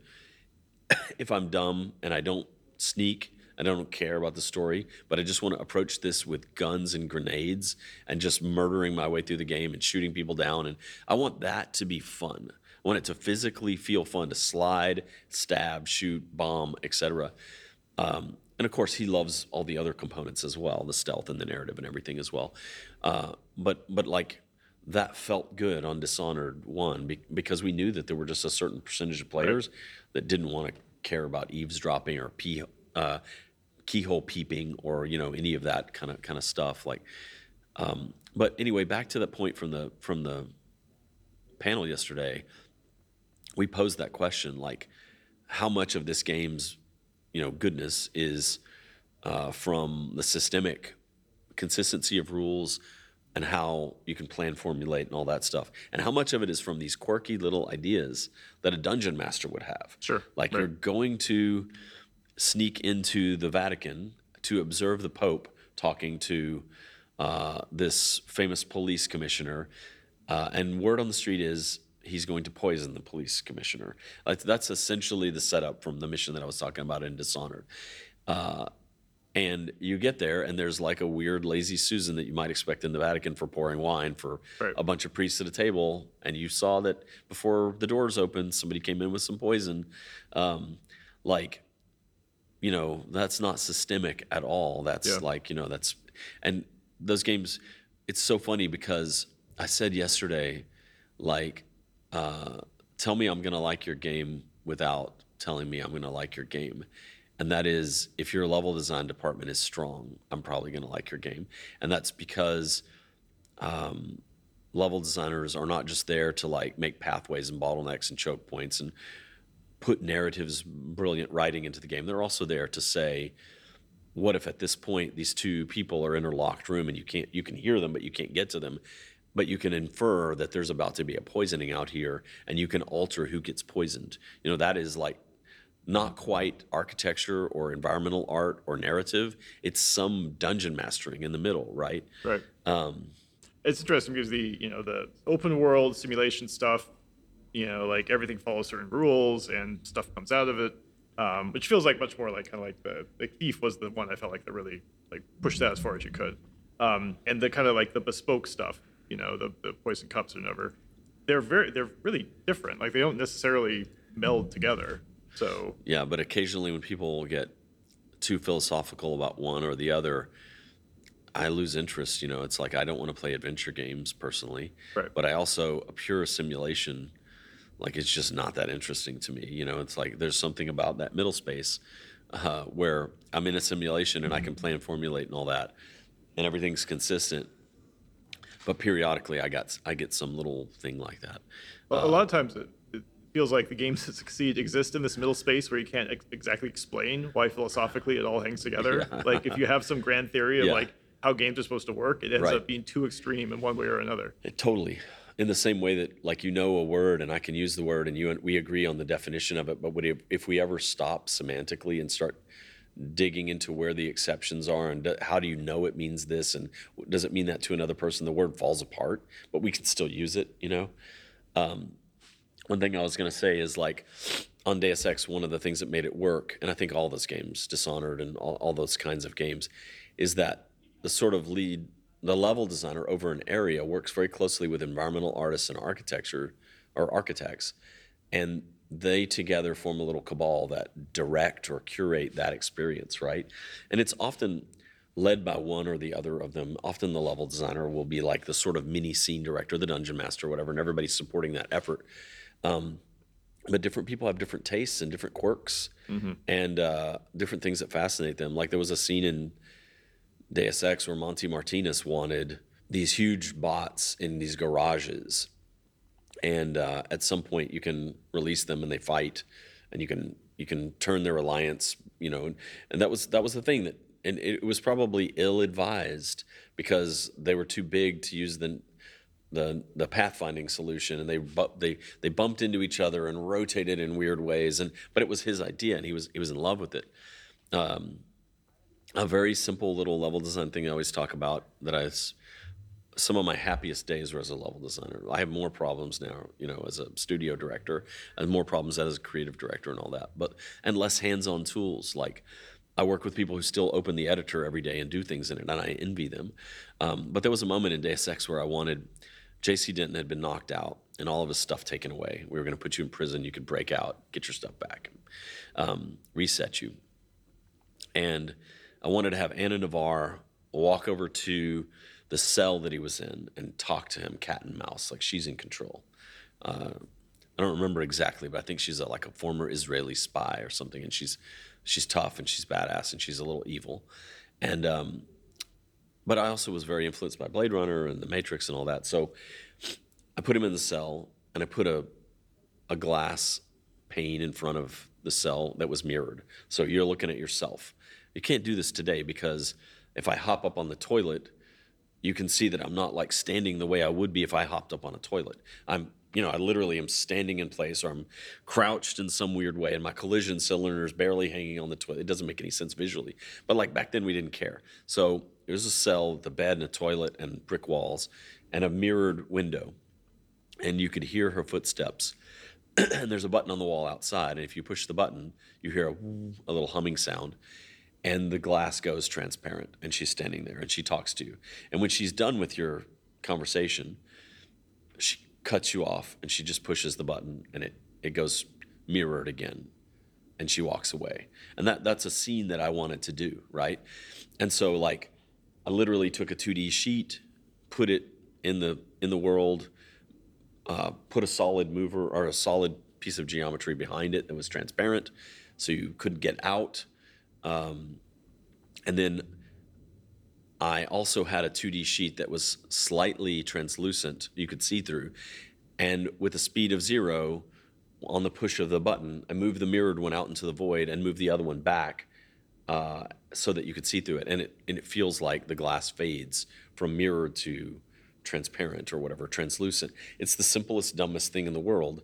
But as a level designer, I remember being so proud of the moment, not because of the technology. An engineer would laugh at that, right? You probably did it wrong. I could probably break it and get out of the room or whatever. Um, but like because narratively speaking, it, it's part of the spy fantasy. She is playing cat and mouse with you. She when she wants to talk to you, she clears the window. When she doesn't want to, she opaques the window. And and it's very cyberpunk and it's very you know dystopian in a way. Um, and it's just the simplest little thing, you know. And everybody, I think, in level design has something like that. For Rich Wilson, it might be the poisoning scene. um, you know, for for uh, on Dishonored 2, we did accurate elevators, and people went crazy. Level designers went crazy with the elevators that we did in that game. And you can do all kinds of things with them. You can break the cables and drop guards to their doom. Um, you can wait for the elevator to go by and jack the window open or the door and drop down under the elevator into a basement of a, a floor that it used to go down to. We just went crazy with that. And that, I think a lot of times people will have a particular taste about a thing they want to do in the world, and then the team brings its collective might to make that happen, and then the players exploring that. And I think players need that.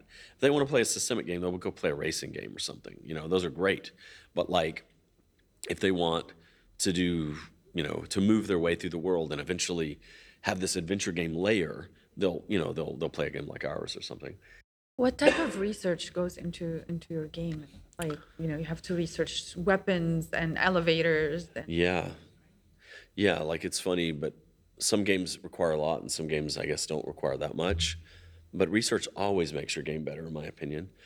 For Dishonored, we went through all this research on to London in the 1800s and and earlier we looked at like um you know, like cause of death in London in the year 1600, 1700, 1800. And like, you know, s there was an entry, handwritten entry on this page. It was like teeth. I was like, what the fuck does that mean? 6,000 people died in London of teeth? It just meant infection. And Okay, imagine yeah. having infected teeth and just dying from it. Yeah. It's horrific, you know, horrific. Um, and somebody wrote in a diary somewhere that like across London during the summer, periodically you could hear crashes because um, when if there were no building codes, and so when a family had eight kids and they the mom had a ninth one or whatever, the dad and the oldest kid would go out to the to the extreme room in the apartment. They would climb out on the ledge and they would start building another room. Is- and propping it, you know. And so once in a while, those would just collapse, and um, that's why we have building codes today because of things like that, right? how much is necessary for the players who play these types of games to have consistency in in the sense of like when you come to a shooter game some things shouldn't be changed you know like when you have an open window like you have when you have the x that is always at the top right Yeah, you don't move it to the middle it just confuses the Yeah. heck out of people the consistency. yeah so how much of that people who create these games keep in their game because it helps the player and if that exists Yeah, because I'm not, I don't play Yeah. these types of games. So I just like keep wondering if you want the player to have fun, you don't change these like basic things on them, right?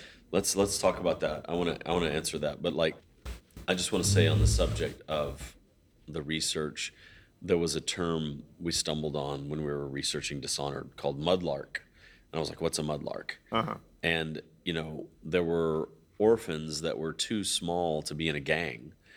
Okay. You know, we're talking about three or four. Yeah. You know, and they would run around in packs with some slightly older kids, um, and in order to not starve, they would do things like go to where the sewage system dumped out into the river, and there would be like a mud silt, you know, like where shit is Yeah. just like mud and all that just rolling yeah. out.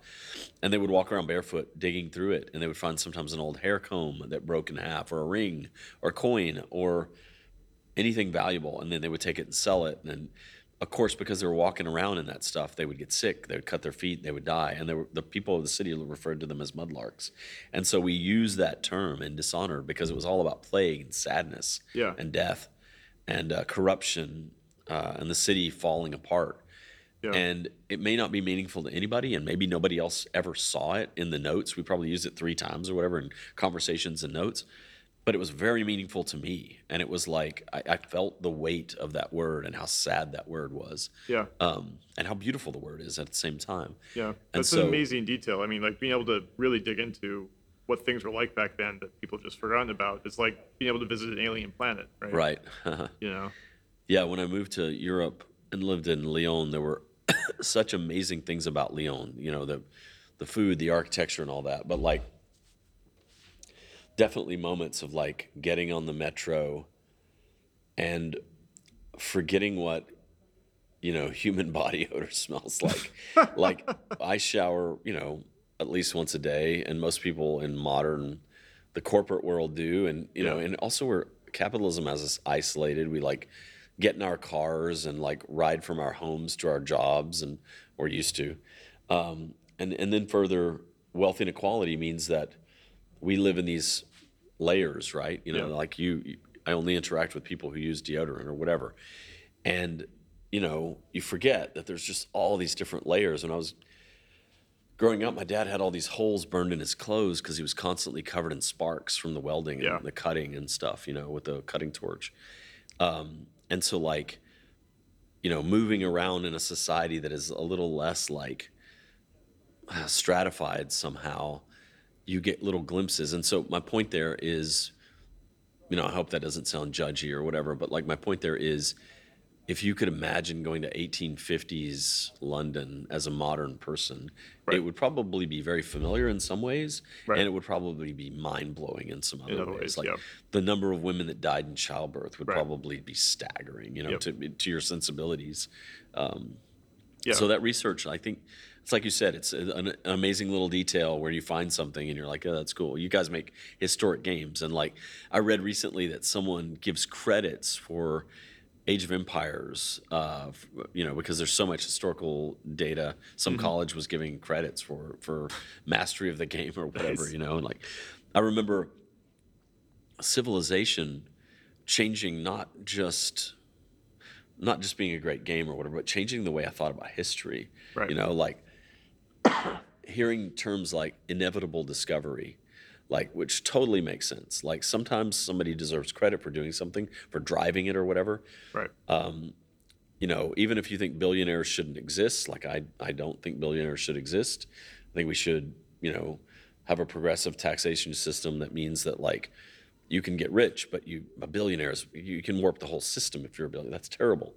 Um, even if you think a particular billionaire is a is a big villain, uh, which may be the case, uh, sometimes one of them does something that that drives something like you know digital payment through the internet or electric cars or batteries or solar panels on roofs or whatever.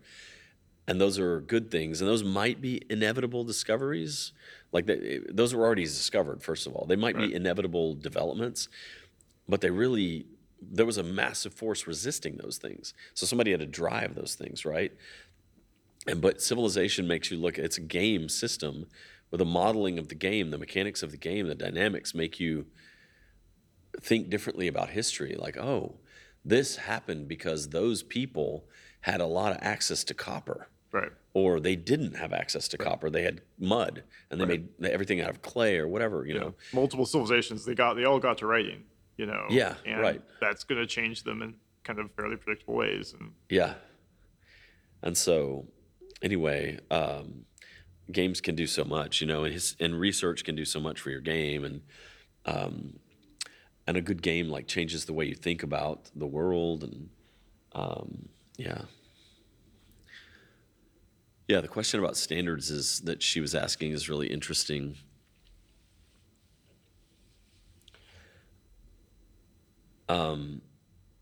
you know, you asked the question, um, like, hey, if if if all the other teams in the world, or even the business software or whatever, um, put the little X in the upper right corner, why should our shooter put it in the bottom left corner or whatever? It's like, it's so true. We have this thing in Redfall. Uh, Redfall is our open world haunted New England yep. uh, game that is, you know, it's it's trying to take that open world format and map Arkane's values to it. You know, so it's all our games should be a Venn diagram: Prey, Dishonored, Redfall. They're not exactly the same, but they, if you like one of those, you should basically like all of them, even though there is variance. There's there's open world and some co-op possibility in in Redfall. Um, but we have a developer tool where you launch the game and like i swear there's a place where you click to say what you want to do and and you confirm that and then you make another choice and then you click to launch it and in one case all the confirm stuff is on the left hand side and the cancel stuff is on the right but the last one to launch it it's reversed and it, it drives me crazy and it's uh and it's not worth it's probably not worth bothering someone Sure. to fix but at this because it's just not even used that often but Yeah. but but it's like it's a great example of like you know the final game will teach you some things about consistency um, but nothing like developer tools will teach you like so much because like you see you know like uh, you know in the final game millions of people pre- presumably are going to be using these devices so you want them to be very very consistent but here like over the course of three or four years like a couple of hundred people are going to be using them and it's minor frustration but Yeah. Yeah, I mean, I'm only thinking about it because if your game is you're proud of your game for its gameplay, part of the gameplay should not be because you are making players unlearn things to learn new things. I feel like that's lazy game design. I feel like your UI should be invisible, and counterintuitively, what that leads people to want to do is get rid of UI. Right. This is the shooter with no UI. Yeah, no I've heard HUD. that so many times. Right. And Yeah. Mm-hmm. we've tried that. Like Raph and I literally tried that for Dishonored and and it's the opposite of what you should do to make your UI invisible. Mm-hmm. If you actually want to make your UI something that the player doesn't think about or see, put it there, make it pleasant, make it very clear, make it stand out, um, make it work the way other things like this work, the way you were saying, consistently. And very quickly, the player won't even see it. They'll just be interacting with it, you know? Uh, and they'll be now acting on their intentions. Like, I want to try this thing in the world. I'm Yeah. just doing it. I'm not stopping and going. The second I have to stop and go, now, how did I do this thing again? Yeah. Um, and yet I say that, and like, you know, people point out a lot how Elden Ring, which I think is like again a, a monumental ac- accomplishment. Uh, it's the first From Software game that I truly just love. It's Yeah. it's it's a game for the next decade. I think you know, people will be learning from it. But people point out how it violates all these UX Yes. Guidelines that. Yeah. constantly yeah. but you know does it because really what it does is it gives you something you can do all the time and if you d- haven't figured out how to do this obscure thing yet or you don't know what that thing means maybe that's just mystery it just feels like a mystery and if that was if that was gating in order to move to the next room i have to solve this it would be incredibly frustrating Right. but if i can just ignore it and go do something Yep. else interesting and in fact in the distance i see something interesting uh, well, okay, I'll get to that thing later. It's really only when you hard gate the player on some UI and it that that I think it, that is really really frustrating. You know, Yeah, I think the thing with UI I've, I've noticed is that every game I've worked on has every game I've worked on has had like multiple major iteration, iterations on the UI where you look you know you look six months, twelve months, eight, 18 months ago, and it's like the UI looked totally different And because the UI is like the last step you really take for your understanding of the game. Like that when you say like can't just make the UI disappear. You need the right UI. Well, what's the right UI? You're not going to know until Yeah. you finish your game, really. Right. Like it's a, just a continual process of like, okay, what you know, because what do we need the player to actually pay attention to? What are the things we thought were important, and what are Yeah. the things we discover are important? I talk a lot about that in terms of post production. Um, like you don't know your game until you f- can finish your game, Mm-hmm. and that's when you know what to change about your game. And it's very frustrating to funding people and producers. It's a conundrum, right? Yeah. Like I'm going to want to change the game when the game's finished. Why? Because now I'll be able to see the Yeah, game. I can anticipate some percentage of those. Everybody can. We can look at it as a team and we can assume already we need to change X, Y, and Z.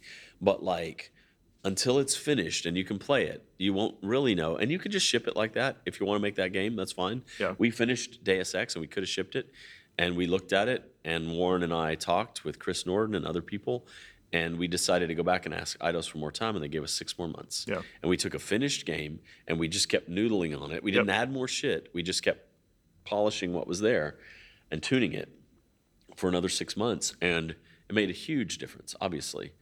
Um, but you know, you say UI, and I agree with you. You know, like if at the very end you could revisit your UI and go, well, how are people, regardless of what we planned, thought people would do, how are people actually engaging with this? What can we go do now? So now let's go revisit the I. The, the other thing, the UI. The the other thing like that though is the first mission for us. Sure. Like you know, you often start with the first mission. Well, this is the first mission, um, but then it sits and rots for you know Oh, like sure. two years, Yeah. and then at the very end, you fully understand your game. So what you should really do is go back and redo the first mission because it's the entry to the game. It's that's what we did with Deus Ex. That's, that's why I took over Liberty Island near the end. Mm-hmm. of the project and reworked it entirely. And it wasn't perfect. It ran at a low frame rate, et cetera. But like, um, but it but it was a level made with a full understanding of how the game was ending up. You know, shape taking shape. Yeah, for us that's the tutorial, right? And that's why you know it, every every project people are always like, you know, isn't it time to start working on the tutorial? And I'm like, you know, Let's put it I'm, off. I'm sorry, Yeah. like Yeah, we what just if can't. things change? We can't. Like Yeah. you know, Yeah. you get- we're gonna have to cram it in at the very end because that's the only time we'll really know what we need to actually teach the player. Right. All that work will be wasted if you do it up front, right? So yeah, there's another thing I was thinking about the other day, which is like the ratio of different people at your company. And this is maybe tricky to talk about because it um, uh, it might offend some people or whatever. But like, I realized if our company was, you know, 50 people, and we were making an immersive sim, let's just say, uh, you know, we we couldn't probably, but let's at this point, but at some point we did. Um, you know, some number of those people would be gameplay engineers. Uh, we, with that many people, we couldn't write our own text, so we'd be using Unreal or something like that, right? Um, some percentage of them would be artists. We might have an out of house sound person or an in house sound person. Some percentage would have to be level designers. And that is what it is. And the level designers would be X percent of the team. Right. And in a meeting, the lead level designer could argue with the art director, who could argue with the gameplay lead, and and the game systems lead might be in there. But then let's say they go to the team to 500 people Yeah. because it's a big open world AAA, like you know. You're Ubisoft graphics. now. Yeah. Yeah. You you need many more of everybody, of course, but you probably need a disproportionately huge number of like architects and environmental artists. And so let's say in that model with 500 people, I don't know, I don't know, I'm going to embarrass myself saying the wrong numbers here, but like let's say you have 20 level designers or whatever. You probably have like 150 architects. And so all those groups have What do you mean by the term architect? It's not actually um like someone oh. actually builds the geometry. Yeah, Okay, like okay. builds the buildings and the awnings and the sidewalks and and then the park benches and stuff would be environmental artists in, in our vernacular. Okay. Um, And so, you know, some people might say missions scripters or quest designers on the level design side, and they might say architects or um, I don't know what you- else you'd call them, world builders or whatever Sure. on the other side. But but like suddenly, if you have a meeting and you have like, well, get the lead level designer of these areas, you'd end up with like three leads or something. But if you got all the art leads, including suddenly the VFX people, the animation people, the environmental artists, the architects, et cetera, the lighting people, you'd have like you'd have 20 art leads at the meeting. Yeah. And so when you have an argument, 20 versus 5 is not is not good odds, yeah. right? And so the whole thing starts shifting toward like, well, it just makes sense to do what the bulk of the people think, right? Yeah. And so I think that is an in, invisible way in which companies change, and it and it gets harder. I'm not saying it's better one way or the other. I'm just saying what I know and what I like to do is easier when the level designers are um, empowered. You know, um, and our company I think understands that. Our architects and our environmental artists work with the level designers very well, but like we did a, a pretty healthy thing recently where for a long time we had a monolithic structure where there was a lead level designer and a bunch of level designers. But over in Artland, there's a bunch of different subcategories animation, VFX, environmental art, et cetera. And so we took that level design team and we broke it into three groups like District 1, District 2, and Open World. And each one has a lead now. So when we have a meeting, there'll be like the lead level designer and those three leads with all the leads of various art groups or gameplay programming groups or whatever. And so suddenly they're on more even footing like before, and it helps a lot. Their values, like it's not just about the vista or it's not just about uh, it's also about how does the mantling code work here? Can I climb up on this rock? Does that rock look like I should be able to climb on it? You know, like um, does this path channel me into an encounter that I have no way out of? Like, um, you know, it's uh, does it? Can I hear the overheard, or I'm likely to shoot the guy before he even starts his scene? You know, like uh, all of those things that level designers think about. You know, Yep. Yeah. but that ratio on the team, I think, is like uh, Yeah, it's an interesting way to look at it. Um, well, we should probably jump back on the timeline a little bit. Um, so, you know, I've talked a lot about Deus Ex. Maybe talk about Deus Ex 2. Uh, yeah, so we set out to make Dishonored 2 after the first one, and the pressure was pretty enormous. because when we shipped Deus Ex, I remember standing in Warren's office and we looked at each other and were like, How do you think the game's going to do? And he had a lot more experience than I did shipping games, and he knew the whole process, you know. And, and I, we both had this feeling like, I don't know, okay, I guess, maybe. But we were not confident. I remember distinctly that conversation and the game shipped and over the next few months it just lit us up.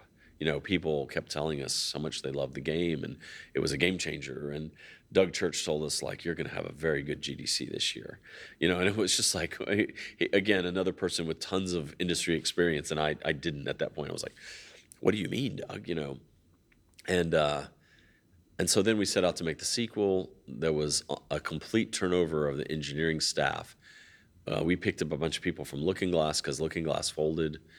We went to two projects, which was a mistake. We added the Thief uh, three team, Yep. uh, which I love those guys, and it was you know great to work with, around them and all that. But like we just didn't have the management chops, honestly, for for all of that. And I had never been a project director before, um, so that was difficult. And uh, we ended up in a terrible situation. We were rewriting our the engine, uh, and I remember I think Tim Sweeney told Warren's like, "Your guys should not try to write an engine," and you know, uh, and we sort of arrogantly pushed ahead with that, you know, and uh, What were you using for the first one? Unreal. Oh, okay. Yeah. All right. Yeah, yeah. All right. well, there you go. Tim Sweeney uh, had a vested interest probably, but Right. but still he But was right. probably you know? right. Yeah. And Eidos pressured us to like make it more console friendly, but we also wanted to support our PC roots, and we had not done multi-platform very well before. That's its own skill set, and a lot of these things are just known now, right? Like Yep. you know, don't rewrite the engine. Uh, you know, um, make sure the game works for all the platforms the right way, the way the audience expects, and and also when you make an IP, the other thing I think that's more interesting is we had just done something, and some of our mentors really in a pr- not pressuring kind of way, but like in a when somebody that you really love and respect and you think is way smarter than you says something, if they say it intensely, you take it to heart. Right. And so some of our mentors said things like, "Don't just rehash what you did before." Yeah. And it's like that's not the way you should think about IP, honestly. Now I'm older, wiser Harvey would be if I was in the room, I'd be like, "You shut the fuck up," you know, not literally in those words, but like you're wrong. Uh, Because there is now an audience for this game that has an expectation, yeah. and you need to meet those expectations. You need to also exceed them. Right. Uh, so sequeling a game is really challenging because you're you're you don't want to just keep working to an increasingly small audience. Right. Uh, you need to you need to make a bigger audience probably, or because you probably spent more on the game, but uh, or the same audience, right? So like if you look at games like the From Software stuff, Elden Ring is like the brilliant payoff to Right. all of It's that. the culmination of yes. what dec- decade and a half. Right. Right. It's all of their thinking about how this monster works and about how this system of leveling up works, and uh, it's Yeah. it's just brilliant. I mean, sequel is an opportunity because you know so much more Yeah, than you did when you started the first one. right. But if you but if you're told like you know, I mean, and so, so we probably took some of the wrong things to heart.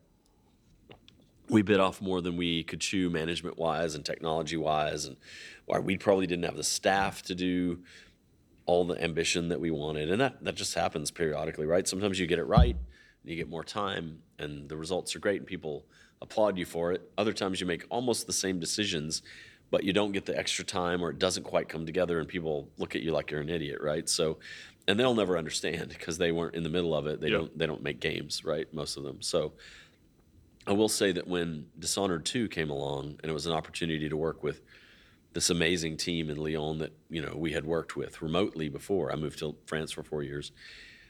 I was like in a weird position because I was like, okay, I worked on the original Deus Ex and then we sequeled it and we didn't do a great job of sequeling it. You know, there are parts that I love about it, um, but honestly, I can see why you know it was a flawed product, right?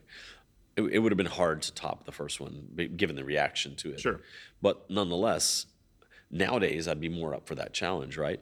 So suddenly, fast forward a number of years, like God, a lot of years actually, and we made Dishonored, and people really reacted to Dishonored, and we had the op- opportunity to sequel our own game, and uh, you know, one of the producers we were working with, a brilliant guy I love named Julian, he was leaving the company and he was like, whatever you do for this game, you should basically do exactly what we did before. And it was the opposite of what the advice I'd gotten before. And I knew that was also not exactly right, that we mm-hmm. needed to do something, you know? Different, yeah. And so, but it's a really interesting challenge. And it was really a cool moment for me to get the opportunity to work with all these other cool leads that I worked with and say, like, guys, I've been down this road before where we had a hit game that we loved and a lot of people loved, and then we sequeled it and we and we didn't meet their expectations, uh, and we did some things really well, but we did some things poorly, and um, it was disappointing. And I don't want to I don't want to disappoint our fans, and I don't want to disappoint myself or you. And so here we are. We have a hit game. People love this game. We need to make the follow up to it. We want to make the follow up to it. We're burning to make the follow up to it how are we going to make it true to the original, feel the same, and yet exceed their expectations and surprise them? And so we basically made the same game, but we added a completely new character, Emily, with all new powers. Uh, and that lit a bunch of people up. Like female representation's important. It wasn't as much of a done deal back then, you know. Um, so that was a leap to advance the game by 15 years and make her the protagonist we really went over the top. Our level designers did, like Dana Nightingale, the campaign director in Lyon, and Christophe Carrier, uh, Joachim David, like those guys, like the Clockwork Mansion mission where the walls move, and yeah. and the time travel mission, a crack in the slab. Like uh, those are I I those are such heights of level design. I am not sure uh, I'll ever have the honor of working with level designers that can top that. You know, it, it's it's it's a thing that only happened because it's a single player game with a team that was working on the follow up to their own game before, and they really, really just uh, poured so much into it. And those two, all the missions I love in the game, but like those two missions are set pieces. You know, that people play the game and they talk about those missions. You know, Yeah. um, Well, maybe we should. I mean, we should probably maybe jump to the beginning of Dishonored. But was what what should we talk about before we kind of get to the first Dishonored? That makes sense.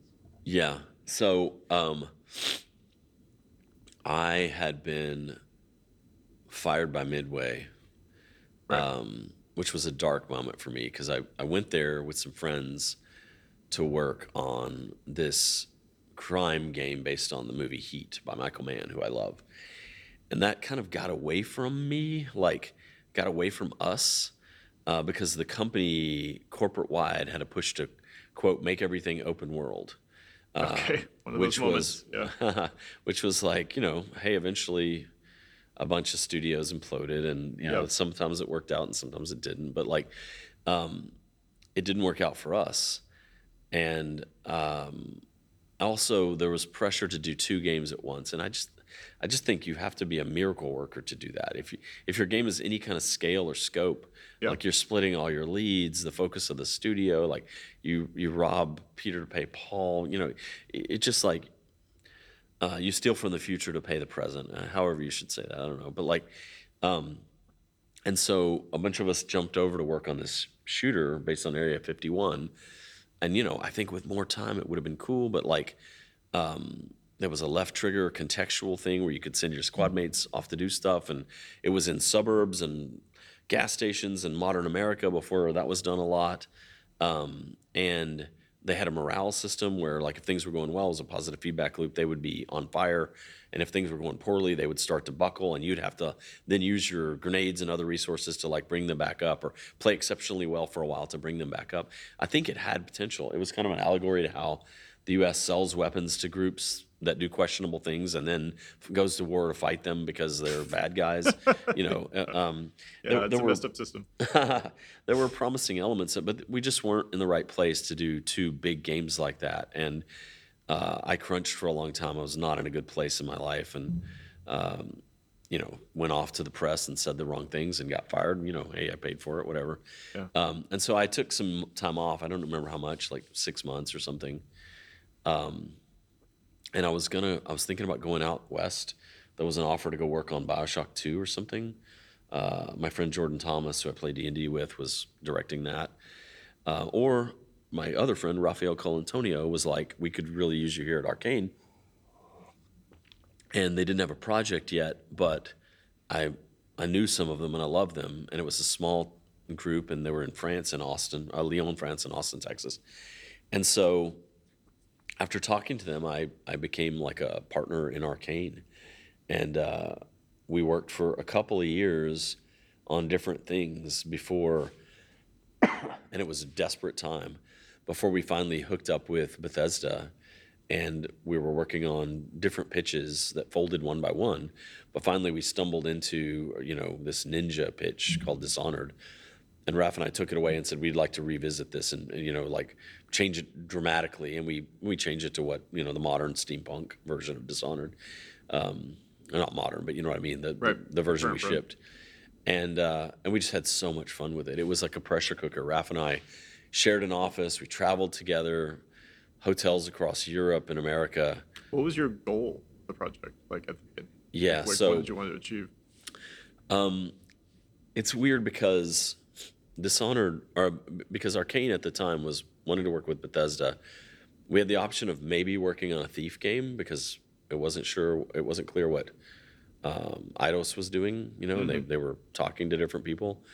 Uh, eventually, they would work with Square Enix. They would be owned by Square Enix, I guess. But um, there was an option for a Blade Runner game that I was super excited about. You know, and we were we were trying to get pitches off the ground for both of those, and one by one they folded. Right.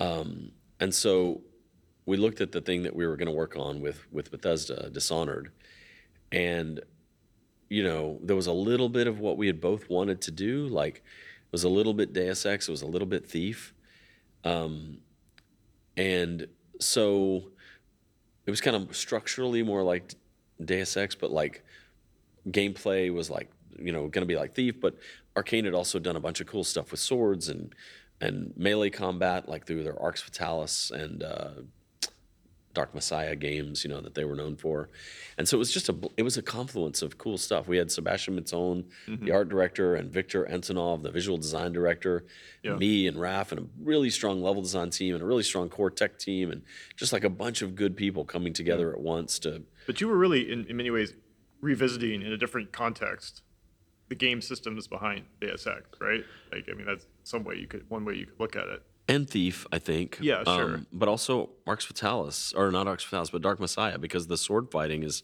Sure. Raph had spent a lot of time with the team working that stuff out. But one thing that we did was, I think Doug Church came by the office at some point, and you know, I love Doug so much. He's my hero, and like, did some of the most pivotal games I think for me in terms of learning and growing and loving games. Um, and I think we asked him, like, if you had Thief to do over again, what would you change? And he said, I wouldn't make it slow. I'd find a way to make it fast. Right. And so we really noodled on that for a while. You know, like instead of rewarding the player for moving slowly, can you reward the player for moving fast? And we didn't exactly solve that problem, but you know, we started. Um, we certainly didn't do the thing where like you're to creep along really slowly and not be seen, right? Like stay hidden, stay out of the view cone, don't make noise for sure. But then one of the powers was called blink Yep. and it wasn't given away at first. It was just like one of the powers you could buy. And man, toward the end of the project, things weren't working. We were having trouble drawing attention to certain systems, um, and you know, we made a lot of changes. We Bethesda's very good. They gave us more time a couple of times, and we polished the game. And it it went from being like okay to being really great. We thought, but along that way, there was a moment where we were sitting there playing the game, uh, and the tuning was bad at one point. Like it was like chopping wood to fight people, and so I think an accident happened uh, where one day the fatalities would just automatically happen. Anytime you attacked, you would either sever a limb or do a fatality. And it was glorious. You wander into a fight with five people because our rule was always like one guard is trivial, two is pretty easy too, three will cost you some health, four or five you might die and you might use a bunch of resources. But like you'd wander into these fights with five guards and you'd just be like lopping heads off and arms and legs and instant stabbing guys through the heart with a synced uh, animation for that. And it was just glorious. It just everybody died like that. And we called it the Wolverine build. We jokingly, you know, we knew we couldn't ship the game like that. But we said, what if it was more like that than it was like chopping wood, right? So we went through these major changes toward the end of the project. Even three quarters of the way through the, the game, I think we added the non lethal resolution for assassination targets. There was a whole idea I pitched about like, um, we can already avoid the guards just by systems, but like, what if even the targets we had alternate? And the team came up with these brilliant ways to do that. We came up with some of them, but the team came up with more brilliant ones that replaced some of the ones that we came up with. And one day we were looking at the game, and Raf said, "What if everybody had blink? What if blink was part of the core power set?" Mm-hmm. And we tried that because Raf's a big proponent of like, well, let's just try it. Let's try something. Yeah.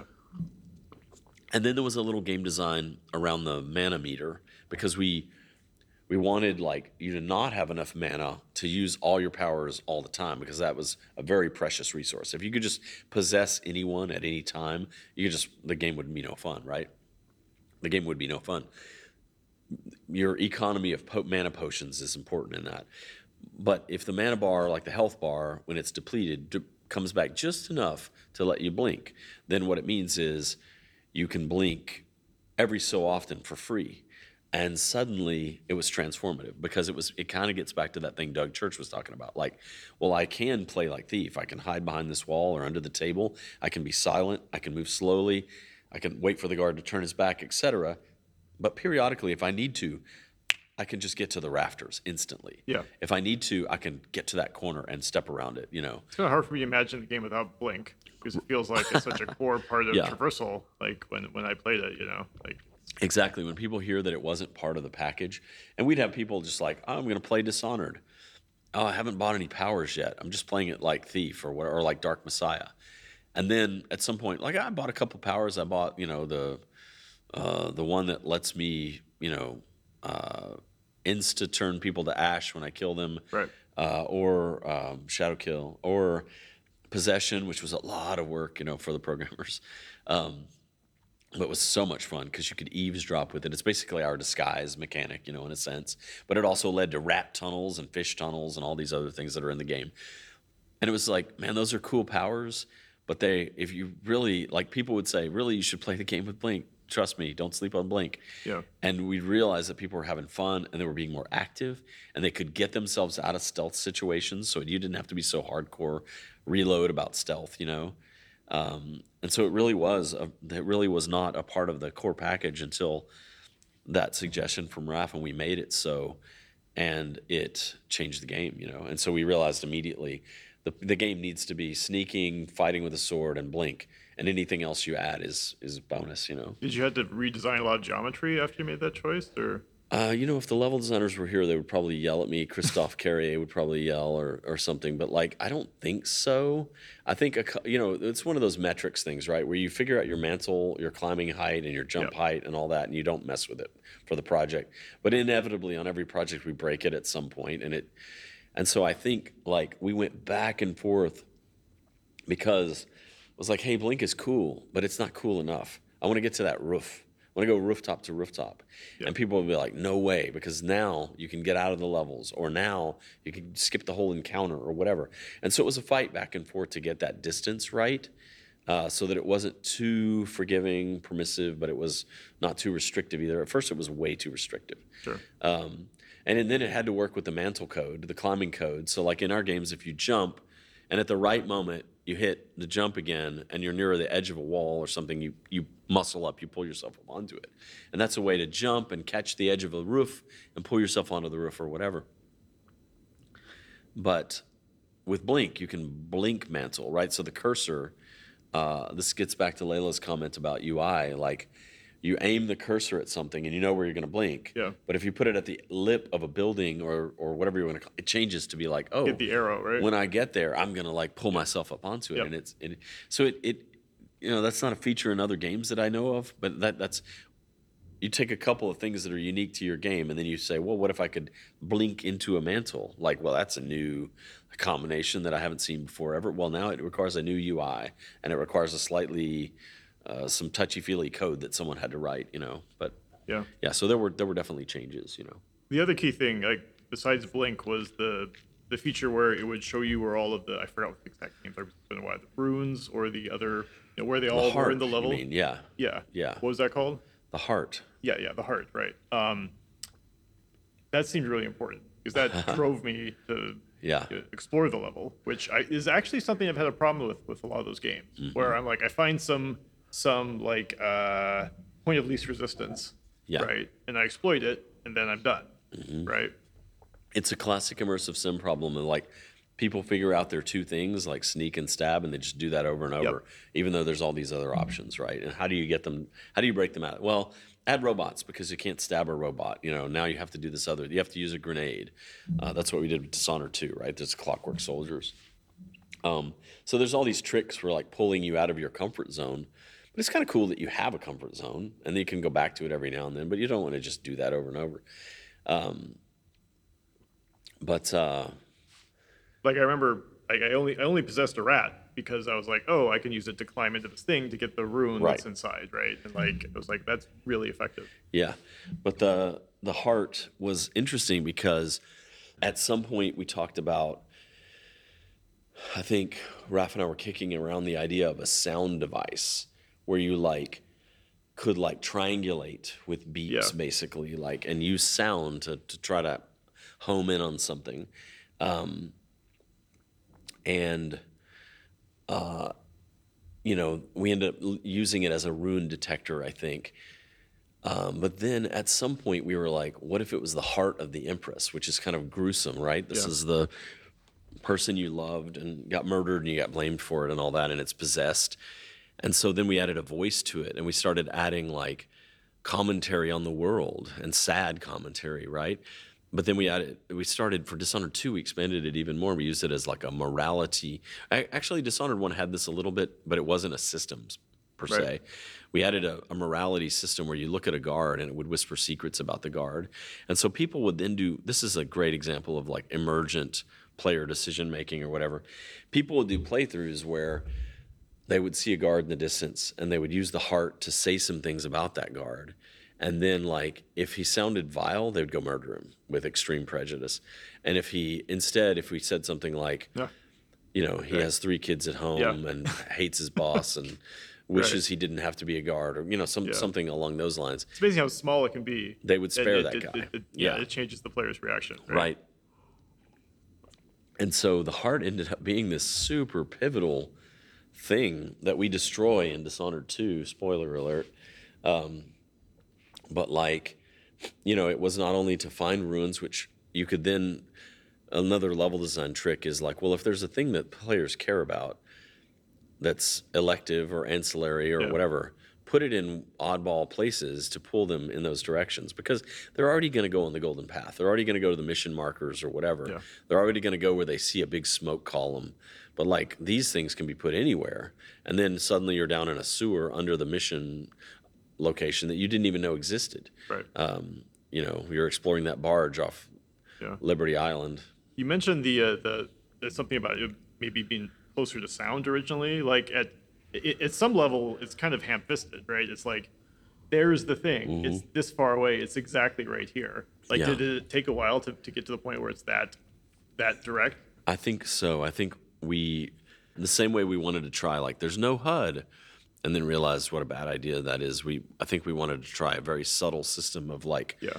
pinging your way towards something, and it was just like, man, that's a pain in the ass, and people want to know where something's at, and the Yeah. challenge is getting to it, not knowing where it's Yeah, at. You know, I, I think this is a great example of game design because it's it's you always think things should be subtler than they actually are. Right. You know, it's just this weird thing. You Yeah. know that like you you, you, you know get get really like oh this will make it super interesting, but like there's so much else going on in the game, right? Like again, it's yeah. It's, the whole point is how how do I even get there? That's Right. the mystery, right? So Yeah, there's a there's a thing where like you know, we are to games the way like hipsters are to music or whatever, or mm. foodies are to food. right. And I'll hear people on the team often say, "Oh, let's not be so heavy-handed. Let's do a subtler version of that." I have this favorite team member who left at some point, and he went to Bungie. Seth, he's a good game designer that we worked with and a producer. And um, on his way out the door, I was talking about something with Redfall, and I was talking about vampire gods that had changed the world, and like you know what you were gonna do, and and I said something like, maybe there are 13, but wait, is that too heavy handed that it's 13? Right. And he turned to me and he was like, I think Arkane needs to lean more into the things that seem heavy handed to you because that makes it sound cool and spooky when you say that. And, and if you make it 14 or whatever, it doesn't make it, it you know. Yeah. And I was like, okay, thanks for that. And he left, you know. And I, Ricardo and I, Ricardo Bare and I worked together for over 20 years. He's the creative director at Arkane. And we point to that little advice from Seth all the time. He's totally Really? right, you know. Yeah.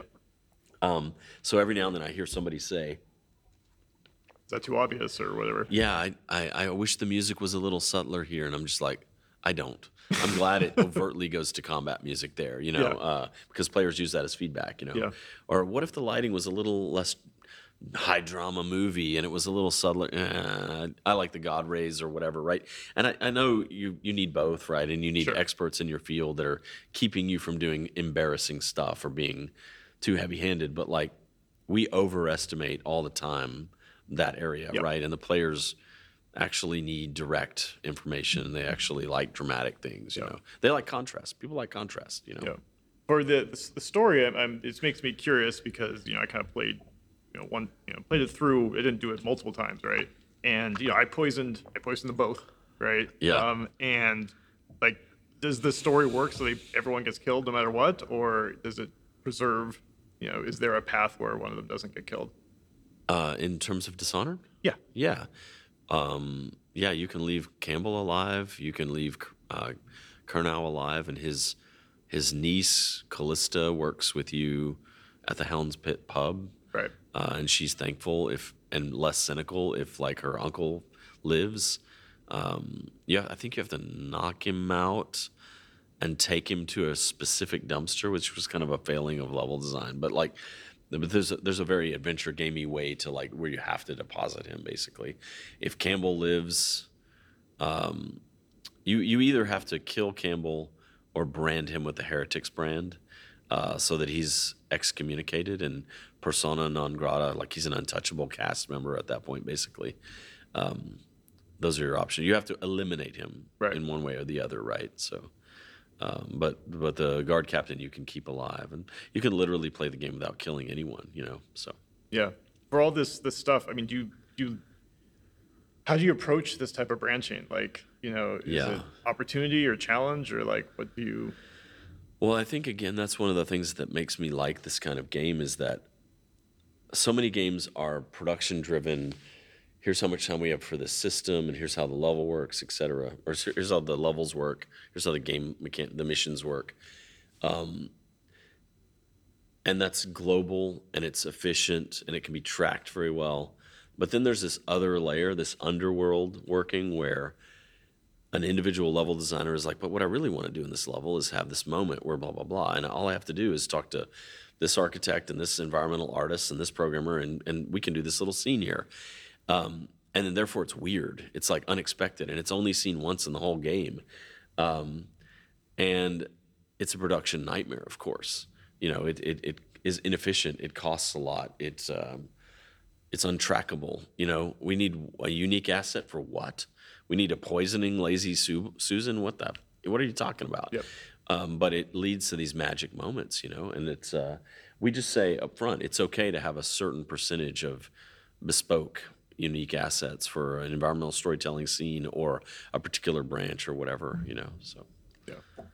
All right. Um, well, uh, you've talked about Dishonored 2 some already, kind of like how cool it was to be able to, you know, do it, do it again but uh, what what what have we not touched on that might be worth worth talking about? I mean, what, what was the big things you wanted to improve, right, on Yeah. the on the first one? Uh, God, now you're challenging my mind. You know, so like we we did the heart again and we improved it. We made it since players were going to actually use that mechanic, you know, to determine who to kill and who not to kill, who they thought was evil or not. We assigned morality up front. I think we did, we did some, and then we did some weighting. I think about like the chaos system. So we probably didn't need that, but we you know we went deeper in that area um, we did the same non-lethal resolution thing uh, that we had done before. Um, but what else was it we added? We added some other major thing to the to the assassination targets and the outcome. And like, just pause here for a moment because I, yeah, I was trying to think of the other stuff that we did because I know there were there's a couple of big things that I'm spacing right now. Um, and I'm I'm keep I'm getting stuck on one that we almost added but didn't. Um, and it's embarrassing to not be able to remember it, even though it's only been five years or whatever. Yeah, it's like one of your most recent projects, but uh, Yeah. yeah. I mean, like if you think about how much time has passed since the pandemic, it's like Oh yeah, sure. it's like I, moved back from France, started transitioning into my new role. The team there was finishing up their game, Prey. We started Redfall, and then like the pandemic happened, and it just feels like a million years have passed since then. You know? Yeah, there's there's something eluding me that we added to Dishonored 2 that's killing me. I, I I'll remember it later, and it's gonna drive me crazy. But um, we one of the things we did in Dishonored 2 is we worked with some factions that we had not had before. You know, more of the the DLC we did, the Knife of Dunwall and Brigmore Witches. We really liked Delilah and her coven, uh, and so we we included them a lot. Delilah was the the big villain. The, the the game is a coup where Emily's kicked out of her throne, and her father, her main ally, is lost to her and she has to like work her way back home. She has to leave home and then work her way back home and take her throne back. Um, and I love Delilah as a character, and I love all of the big assassination targets in it, the Duke and Brianna Ashworth and all those people, and the locations are just amazing. So just basically everything we did, we took over the top. You know, it's like, um, God, the the mission where you go to, I can't remember right now what it's called. I mean, the um, the big museum. Um, what is it called? Uh, where Brianna Ashworth's at, and uh, she's like Delilah's right hand, and it just is full of these like Galapagos-like, you know, creatures, and um, it's just this grandiose space, um, and I love it so much. It's full of these irreverent young witches and uh, you know, they teleport around and they're sitting up on things hanging from the ceiling, and the overheard conversations are really fun there, and um, it's just like an amazing space. The architects just killed it on on that. Um, yeah, and Kirin Jindosh is one of my favorite characters that I've ever worked on. Uh, the inventor from the game. You know, Yeah. there was a moment where I was working with Sachka Duval, and we were kicking around ideas, and we knew Kirin Jindosh was this voice actor that I had wanted to work with in Dishonored 1, but he got cut for a celebrity.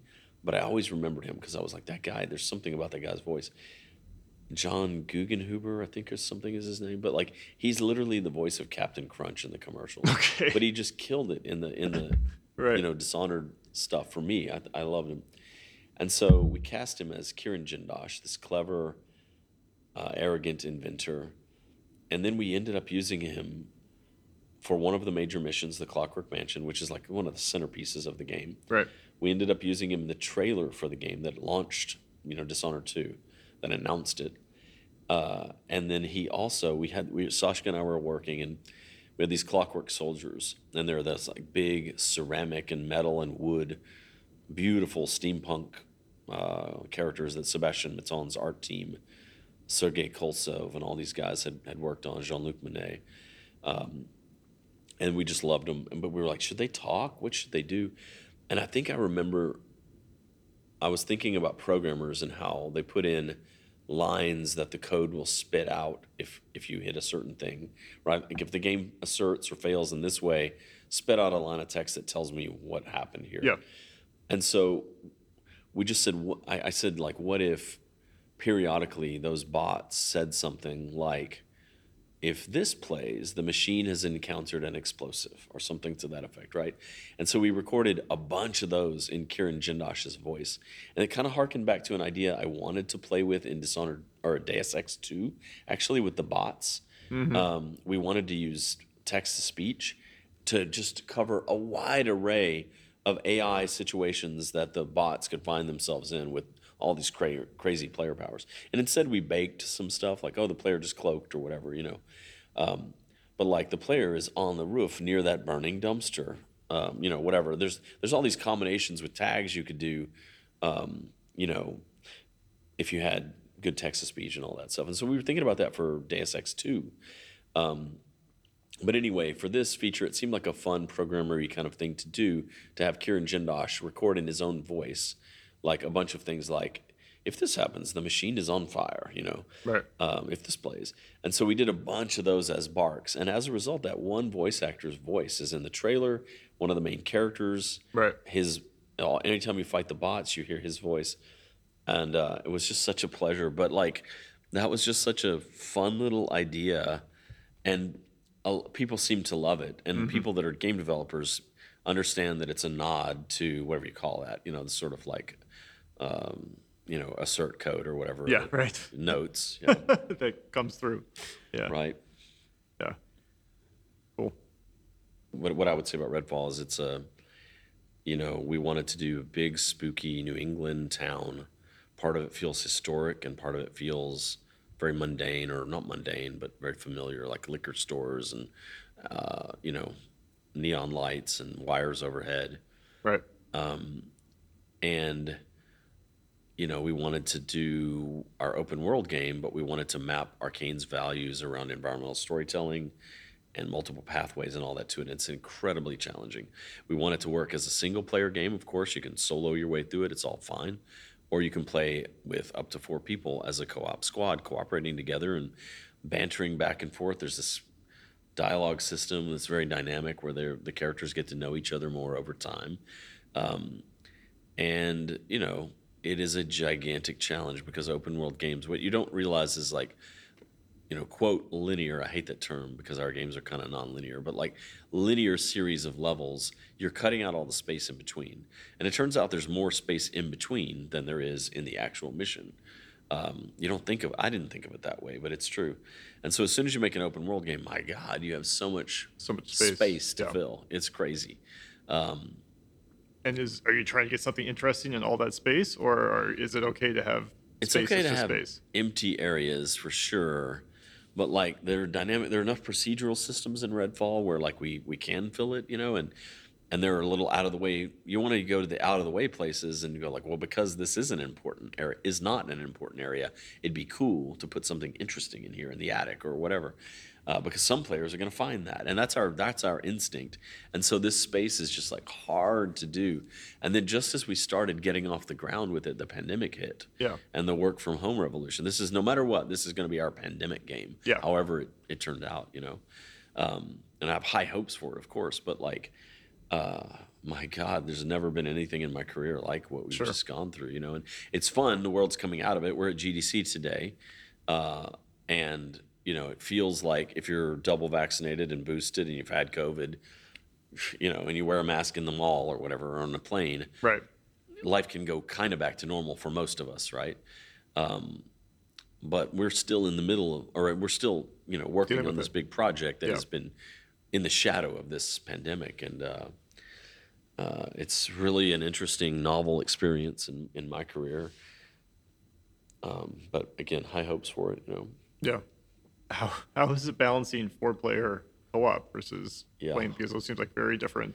It sounds like you're taking two huge new challenges on, like Two or to, more. moving Yeah, to open sure. world and moving to you right know, with yeah multiple players. a bunch of new challenges actually like open world and uh, co-op but preserving our values and com- preserving the way we like you know games to work and then this sort of a lot of procedural stuff um, you know, and then also like the dynamic difficulty stuff where like if you play a game like Diablo and you you know you're playing with two people, it's different than if you're playing with four people.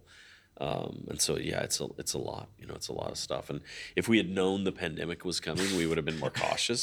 Let's do a focus game, something we're, we've done before. Yeah, Right. right. Yeah, yeah. That's that's how it goes. but you know that ambition also produces amazing stuff and occasionally there are these moments these emergent moments in all of those open world games but you know certainly in ours where it's just like really cool. The mix of powers the way we do powers and procedural content and our systemic ai and the day cycle changing to night and all that. Sometimes there's stuff that happens like a vampire you know comes after you and moves into ultraviolet light that's been set up by a dynamic encounter from one of the bellwether security people with their tripods with uv lights and the vampire begins to petrify and um, you know you know then you get into a shootout with the bellwether guys and you know the only way out of it is you turn off the uv lights and now the vampire's fighting them and you're hiding or whatever there's just like there's stuff like that that happens in the game um, and it's it's cool you know it, it's cool when it happens you know so Yeah, um, man it's so scary and so much work yeah. No, sounds like it. yeah Cool. All right. So now that we're kind of we've kind of present, I, I usually like to, to finish by asking, you know, why is it that you decided to you know devote your professional life to video games? Why has it been that important to you? Wow, that's an interesting question. Um, and I wonder, I, I bet there's a lot of people that have cool answers to that. Like, like you know, I've worked with people that went to MIT and studied robotics, and they they know they could go work for Boston Dynamics and triple their money or whatever. Um, I've worked with people who could go into the banking system tomorrow and make a million dollars a year or something. You know, I I heard some numbers the other day about what Google play, pays Sure. engineers Oh yeah, we're aware of that. Yeah, it's, it's, a challenge. out of the out of college. Yeah. and then after if you've got ten years experience, and I was just like, that can't be true. Yeah, yeah, yeah. Um, but I guess it is. Um, but you know, and those those are probably all fascinating. They probably have fascinating answers to that. But I I don't know that I do because I don't know what choice I had. It doesn't need to be fascinating. It just needs to be your answer, right? Yeah, like, what's like- the thing that drives you? I don't think I had a choice. Like I, uh, I didn't grow up with anybody who had a cool profession. Like I've had friends whose both parents were lawyers or whatever, and they're Yep. fascinating people, and they have amazing cocktail parties, and they know all the playwrights in town or whatever. Like that wasn't my experience. I, I didn't get a degree because the only thing my dad ever said to me about college, when you grow up that way, nobody. Nobody says, "What school are you going to go to?" You know, your grandfather went to so and so, but your mom graduated from Vassar. You know, Yeah. and it's like that just never happens. Yeah. The only thing my dad ever said was, "I guess you know I can't send you to college." Yeah, And so, uh, you know, and I, I'm not great at many things. Uh, I'm a pretty good communicator and maybe creative, and um, and I can pull things together and agitate people or motivate them toward something. Um, but it's somewhat arbitrary, and you know, um, and I love escapist fiction and I love video games. Um, but I didn't grow up in Hollywood, you know, so it, um, and I didn't grow up in Silicon Valley. And so, like, sometimes I'm like, what else would I have done? right. Like, I guess I could have, I, my earliest jobs were things like fast food or convenience stores, you know. Um, working at the all night gas station between at the, at the border of my town where it goes to Houston on this highway, bulletproof glass and a little booth um, with the drawer that you slide in and out to people. Yeah. Saw such crazy things, you know, amazing things. In the middle of the night, a truck screams off the highway chasing this car. The door of the car opens, this woman screams and falls out of it like a zombie film, right? And she's running across the parking lot toward the little booth. It's three in the morning. Dude jumps out of the truck with a baseball bat and starts chasing her. And I have like three seconds to decide to shoot the bolt and open the door and let her in. Yeah. Or are they working together and they're robbing Right. the place? Oh, like, you know, and so Oh, that's a setup right there. they're clearly from different socioeconomic backgrounds. So I open the door Oh, Yeah. And then shoot the bolt and get on the PA and tell him I'm calling the police and Yeah. he takes off. She's wrecked and crying. I'm like, you know, what did what what happened? She's like, I cut him off on the highway and he went crazy. Wow. You know, there's a little statement about, you know, uh, men are afraid women are going to humiliate them, and women are afraid men are going to kill them. You know, yeah. it's, it, there's some truth to that, right? And so those are my jobs before the military, and then there was the military, and uh, you know, satellite communication stuff. But then Desert Storm happened while I was in, and so suddenly I was in wartime military, and then after that I went to Saudi Arabia for a while, and just like crazy stuff happened. But like, um, you know, discovering games was like the first thing I could get paid for that I loved. And I love the people that make games and I love the process. I don't like the doldrums in the middle. Sure. Honestly, I like the beginning and the end. Um, when you can like blue sky and then you can tune towards something cool. Sid has a phrase exactly like that. He does? Yeah, he Okay. says the best part of a game is the very beginning and the very very end. Excellent. So I, I have at least one thing in common with Sid Meier, thank God. Um, but um, anyway, uh, and all my heroes are, you know, you know, whether it was like I was in middle school and read Ursula K. Le Guin or, uh, or, you know, whether it was Warren Robinett on Adventure, or, Yeah. you know, it, like it, it's it's people that transported me somehow, you know. Um, and so I- I've heard from so many people now that come up to Raf or come up to me or, and say like, "Wow, Deus Ex changed my life," or "Dishonored changed my life," or you know, seeing Emily Kaldwin, seeing you on stage and announcing that Emily Kaldwin was the hero, was for me as a college girl was like you know an amazing moment. You know, um, I now work with people who played the games that we make when they were like 12 or whatever, you know. One guy was like, You're older than my dad. I was like, Fuck you. you know. But um anyway, uh yeah, I don't know what the answer is other than um I found something that I could do pretty well. And I could do it badly at times too, because I've made lots of mistakes. But I've tried to get better and have good ment- and I've had good mentors. I've had patient people, patient bosses. My first boss, Kay Gilmore, protected me from getting fired at least three times. You know, um, Warren Spector has the patience of a saint because I was a I was a hard to work with person back when I worked with him. Um, but you know, like I still love games and I still love systems and I love narrative and I love when a game comes together. I'm an, I'm I'm high right now because I I'll, I'll be honest with you. I have a confession. I don't like most games and I don't play many games that many that often anymore because they're mostly just the same model that Sure. I've seen before or Yeah. whatever. But I'm playing Inscription and Elden Ring back to back. Right. And they're both enormously good. Yeah. They're both monumental successes in different ways. And I'm just like, I can't, I feel like a kid in a candy store. Sure, You know, these yeah. games are so good. Um, and so part of the answer is I just love it all. And it's, I want to work in games for 10 more years. I have at least three big things I want to do. Uh, which is 10 years is probably not enough big things, but like, so maybe only two, but, um, um, but then the other the other answer to it is I just don't. I just got incredibly lucky, and I just don't know what else I could do. You Sure. Know? uh, you know, I, I've I, I worked with an architect in video games who used to design prisons, Okay. and he hated it. It Yeah, was a sure. little soul killing. Yeah. Um, and he came became a video game artist, but he always said, if this shit falls apart, I'll just go back to making you know buildings, Yeah, gas sure. stations, and malls and whatever. Uh, I know the the business, and I know I have the contacts, and I have the degree, and I have the skills, and uh, I'll build houses for people or design houses for people or whatever. And it's like, you know, they always make that joke like if you're if you're a programmer and you get sick of games, you just go work at the bank and Yeah, triple sure. your income. Yep. If you're an artist or a VFX artist or whatever, Hollywood is desperate for VFX artists or Yep. whatever. If you're a game designer, one eight hundred bartender is, is, the, is the running joke, right? Yeah. So I don't know if that's true, but I don't I don't honestly know what else I Yeah, would do. I hope it's okay to kind of phrase uh, mention this, but like you describing that kind of puts the context, puts the things you said to the press when you worked in Midway in a different context. Mm. You know, because you're kind of saying like you're kind of afraid what else you would do if you couldn't work in games, Mm-hmm. right? And Mm. to some extent, you put your career at risk. Yeah. Yeah, I don't even remember what, exactly what I said. I think it was something to the effect of, um, you know, we, we crunched for a year and then had the game taken away from us at Alpha and shipped. Um, we were we wanted it to be better. We wanted to spend more time on it and polish it, you know.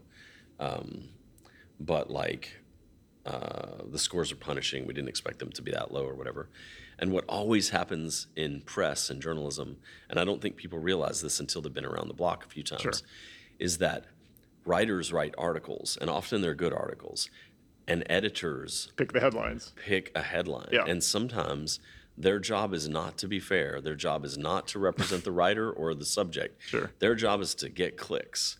And so, like, making up a headline like "Why the low scores?" ask you know, like I never said that. Yeah. Right. That's bullshit. Um, and it was damaging as fuck. And it was like one of two times my life's been burned down by, you know, misrepresentation of some sort or another. I'm not saying I'm without fault, but um, but man, uh, if I could get some time with that editor, I would talk to him. You know, I'd explain some things. Um, so, yeah, I don't know. I mean, eh, eh, what you're saying is maybe there was an inse- a fundamental insecurity there about what I would do otherwise. There was a moment in time. My brother was homeless at one point for a couple of times actually. Um, and he got it back together, and then he, it fell apart again, and he was homeless again, and he got it back together. Now he's doing well, but there was a time, um, and this was after Deus Ex, where I was afraid that what was going to happen. I have terrible imposter syndrome. I was afraid that someone was going to figure out that I am making shit up as I go along, and I'm trying to figure it out dynamically as I go Right. um, that nobody actually has the blueprint for something as complex as a dishonored or whatever, right? Um, but that somebody would figure that out and that I would lose my job and be laughed out of town and I would end up homeless. And I was afraid of that. And I had this friend, bless him, uh, Chris McCubbin, who worked in pen and paper games. He did a bunch of Steve Jackson games and edited a bunch of game manuals and stuff. But he looked at me and he said, he's from a very different background and he was like uh, you will never struggle like that you will always be able to do something or talk to people or enhance the thing you're working on in some way you should have confidence in that. It will always work out for you because uh, and frankly he's very progressive also and he was like you have fewer systemic hurdles in your path and things like that that you can you know uh, fortunately or unfortunately or sadly you know you can you can count on. But like you know, you, it's probably going to be okay for you because of your ability to communicate and your ability to think and devise and, and, and your creative skills and the things you now have done and, and are known for or what are known for, you know, that sort of thing. And it gave me a great sense of peace. Um, but I, it took me a while to internalize it, of course. And I think probably lots of game developers feel that way, Sure. depending on their background. Even pri- people from privileged backgrounds probably feel that way because someone criticizes them at the wrong moment or uh, or whatever. There's just so much psychology running under the hood all the time, you know. Um, yeah, but I, I hope, um, you know, I hope everybody has that moment where a friend takes them aside and says, "It's going to be okay. You're going to be okay." You know, Sure. it's like Yeah. No, we all need that as outside expect perspective. Totally, You know? yeah, I've, right. I've had a sense times like, well, I guess, you know, maybe I'm just really good at making Civ type games and that's it, right? You know? Right. And like, I was lucky that, you know, I got that opportunity and whatever. and, you know, it's just, it's, you know, they'll figure out at some point that, I- that I'm just making this up as I go, right? I mean, that's just, yeah. But at this point, aren't you like you're a technologist, you're a programmer, right. and you're a good game designer, and at this point, you have decades of managing people through very difficult creative projects, and you're also you have a track record. You're known for things. Um, I'd say you're in the same boat. you know, you're, you're gonna be okay. Oh yeah, yeah. I mean, I've, I've, I've, I'm, I don't feel, I don't feel Yeah. that way now, but, Right. uh, but yeah, it's, it, but I think it, I think at some level it comes down to, it's also true. This kind of goes beyond just regular imposter syndrome to something different, which is when you make a game, you remember when it was just garbage. Right. And Yeah. like, you know that we, yes, we did totally, we literally made this up as we went along. Yeah. And some people would come to us and be like, well, that's amazing. You made it up as you went along. And we're like, yeah, but, uh, you know, was I gonna next do, time right? it might not work out, you know? The Because- worst thing is the people who don't believe that you made it up as you went along. They're like, God, you're a genius. You know, it's Hmm. Like, man, I worked with this programmer, uh, dude I loved, and mm, you know, I don't know how he would describe our work chemistry, but I learned a lot from him, and I think he's genuinely an amazing soul. He works again. I think he works with my friend Jordan Thomas now, but his name is Kain Shin, and he worked with us. Um, on a couple of projects, and he was pivotal to our effort on Dishonored One for sure. Um, but there was a moment where we were working on something, and he kind of like he said, "You know, this model seems to be that you know you and Raf are driven and creative, and you know." Um, you have some ideas about where you want to go, but it almost seems like the stone soup parable, you know, because I had told the stone soup parable at some point where like the guy grifts his way into town, Yeah. and that's that's a judgy term, right? Right. And he promises the people of the town the best soup they've ever eaten. It's called stone soup, and they're all intrigued now. Instead of driving him away, they want to know what this stone soup is. So he says, "Well, first I'm gonna need a big pot full of water, set a fire, boil it, bring some carrots. That help. It's not necessary, but it helps. Yeah. Uh, bring some salt, eh, and he like drops in this stone from his pocket. And by the end of the day, of course, they have this enormous cauldron of amazing soup, and everybody's cheering him on or whatever. And it's like, um, you know, and it's like you taste it and you go, what does it need now? Oh, you know what it needs? A little fennel. They taste it again. You know what it would really need is if we sprinkle some parmesan around the edge here, you know. And it's just like games are. You start out in a direction, kind of with some north stars, some principles, and then you like aggregate. You take other people's ideas into account, and then you like look at the whole and you go, what do I need to do, or what do we need to do to fix this? And maybe you're not even the one that spots it. Maybe somebody on the team goes, you know what? It's too hard to f- see the enemies. They're too. They're wearing dark clothes, and it's a dark game. You know, whatever. And you're like, oh my god, we added little lights to them, and it transformed everything. Or, um, but you just keep iterating on it toward what are the top three things that suck right now? Yeah. Uh, and let's double down on all the stuff everybody says they like. Great, cool. This is why game developers, I think, in general, have trouble with compliments. It's like, you don't tell me the things that are great about it. I know the things that Doesn't help- everybody doesn't help does me, It doesn't yeah. help me at all. Yeah. The only thing that will save my skin right now is if you tell me what's terrible about the game, because it's going to go out to the public soon, and I need I need to know what that thing is, right? You know, Yeah. so. Um, but anyway, that's sort of like you know, just trying to get better at what you do and trying to be empathetic while you're still butting heads with people and your natural chemistry is sometimes great, sometimes it's not. Sometimes they're doing an amazing job and all they need is a pat on the back. Sometimes they're doing a terrible job and they're making other people miserable. And you have to be the one that's like, dude, you're making people miserable. Stop. Here's Yeah. what you're doing. And they're going to hate you for that.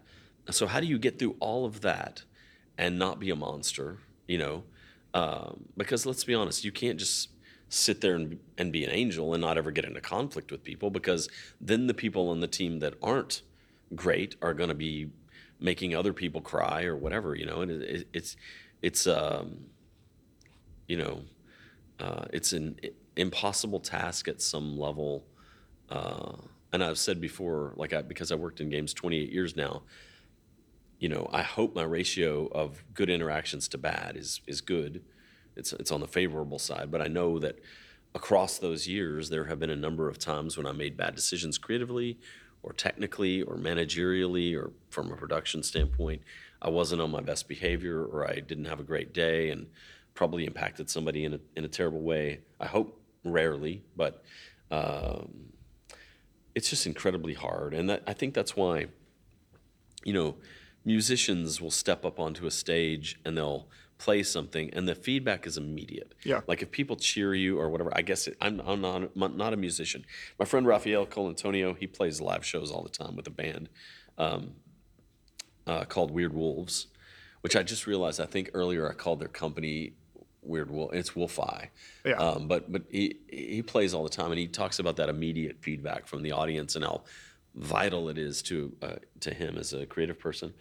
But like writers don't get that, game developers Yeah. don't get that. So any scrap of it we get, where somebody walks up at the end of a speech uh, and wait. You see them waiting in the wings, and they just. I just want to tell you that when I was a kid, I played Deus Ex, and it made me want to go to college because I wanted to be able to hack computers. I, you know, I don't know, whatever. And it's like, or it changed my life in some way. Or I, I played Dishonored at a bad moment. Uh, or you know what? I'm trans, and there was good representation of trans people in Dishonored too. Or you know, I needed to see a woman as a hero, stabbing dudes in the face. You know, whatever, whatever it is for them. Um, it is like you cling to that. Yeah. Like you, you, you just like, you know what? All I see are the bug lists. All I see is the the critiques. All I, uh, I live in the world where, like you said, uh, you've seen the game early on, which is garbage, and I, I don't know how. I don't know. I think you're right. I don't know if players, the average player, knows how bad games are. Mm-hmm. Like, do they assume that like you know, somebody's over here working on a beautiful scene, and somebody over here is writing some code, Right. and then one day you put them together, together and, and that's Elden fine. Ring or whatever. Yeah. They don't realize that like the gray box phase and the broken lighting phase and the physics phase and the AI's not working phase and like everything is just absolute mediocrity or terrible, hateful to play. It crashes every five minutes or whatever. And then suddenly the clouds part and you get a build that's like you can see the game you want to make somewhere in the distance, you know. Uh, and it's it's gratifying. But like but yeah, it's it's uh, getting that feedback from people that the game was meaningful to them. And I'm I'm in a weird position. I think maybe there are many people like this, um, people with a lot more money than me probably. But like to be in a position where you've worked on a couple of games that people are still talking about 10 years later is really rare i think Yeah. uh, most game developers they slog their most people try to get into games and they get re- bounced off or they get in and it's too toxic where they work Yep. or whatever um, or they struggle for years and they just get crushed and nothing good comes of it I, I went to Freeplay one time in melbourne and i talked to all these australian developers and they were working on they were working on some like budget software that their bosses was literally their bosses were literally calling shovelware. Yeah. And they were they were working insane hours and they were paid nothing and they were just treated like absolute, you know, peons. And I had worked on Deus Ex and I think they they they they saw me as somebody who like had like won the lottery or something, right? And in a sense, I guess that that was kind of true uh, creatively, but like I felt for them so much. I'm still friends with some of them. Um, and just to be in that position where, like, you know, people celebrate the anniversary of your game or they put it on lists, they say it was pivotal or whatever, they want to talk to you about it. Uh, I never have lost sight of how lucky Sure. I am and how fortunate that is and how rarefied that is. And I look at the people like I know Ed Boon. He's a super sweet guy. He was one of the nice guys at Midway who like still once in a while, you know, says a thing through social media. Or I saw him at a party in LA a few years ago and he was real nice to me. You know, like he's just a sweet, interesting, humble dude. Yep. Uh, and he's singularly worked on Mortal Kombat for whatever it is, 30 years now Yep. or whatever. That's a guy you should interview. I don't know if you have yet or not, but he loves comic books and Mortal Kombat. And I'm always like, I want to scratch the surface and see what else is, because he seems to be a person with lots of depth, you know? Yeah. But like every now and then there's somebody like that, which is like the whole world has told him that Mortal Kombat is cool. Right. You know, there have been movies and like people post Raiden memes and um, fatality or, you know, whatever, get over here. Um, and he's always got all these interesting anecdotes about the history of it. And, um, you know, you look at somebody like Brenda Romero, who's been in games for 30 years and has had such ups and downs and worked in the art side of things and lives in Ireland with John Romero now. And they just made their gangster game. Yep. I think 40 years. 40? My God. She started in Yeah. the early 80s. It's crazy. Yeah, she worked on Jagged Alliance, which Yeah. Mm-hmm. was like one of my favorite post XCOM games, I guess, you know. Yeah. And it's just like then they're, you know, uh yeah. I mean, I'm just thinking of the like all the developers I've known. Yep. Their, their crazy histories and the people that have never been recognized for what they should have done or as they should have been Yeah, rather. yep. They, they've never been recognized as they should have been, as much as they should have been. And then the people that have knocked it out of the park and gotten all the accolades, and the people that toil in silence and frustration, and um, it's crazy. It's it's it's a wild industry, and every time I think it's like, you know, you know, some we, we started. I started working with a young guy the other day who said, "I feel like I'm coming in on the end of a story sometimes," and I was like, "Dude, you're coming in on the beginning Yeah. of the story. Like, what are you talking about? Like, um, yeah, Cool. All right. Well, that maybe that's a good place to end it. Um, yeah." cool. Thanks. I, I appreciate. I really appreciate this. I think uh, we're gonna Yeah. like it a lot. Well, thanks for having me.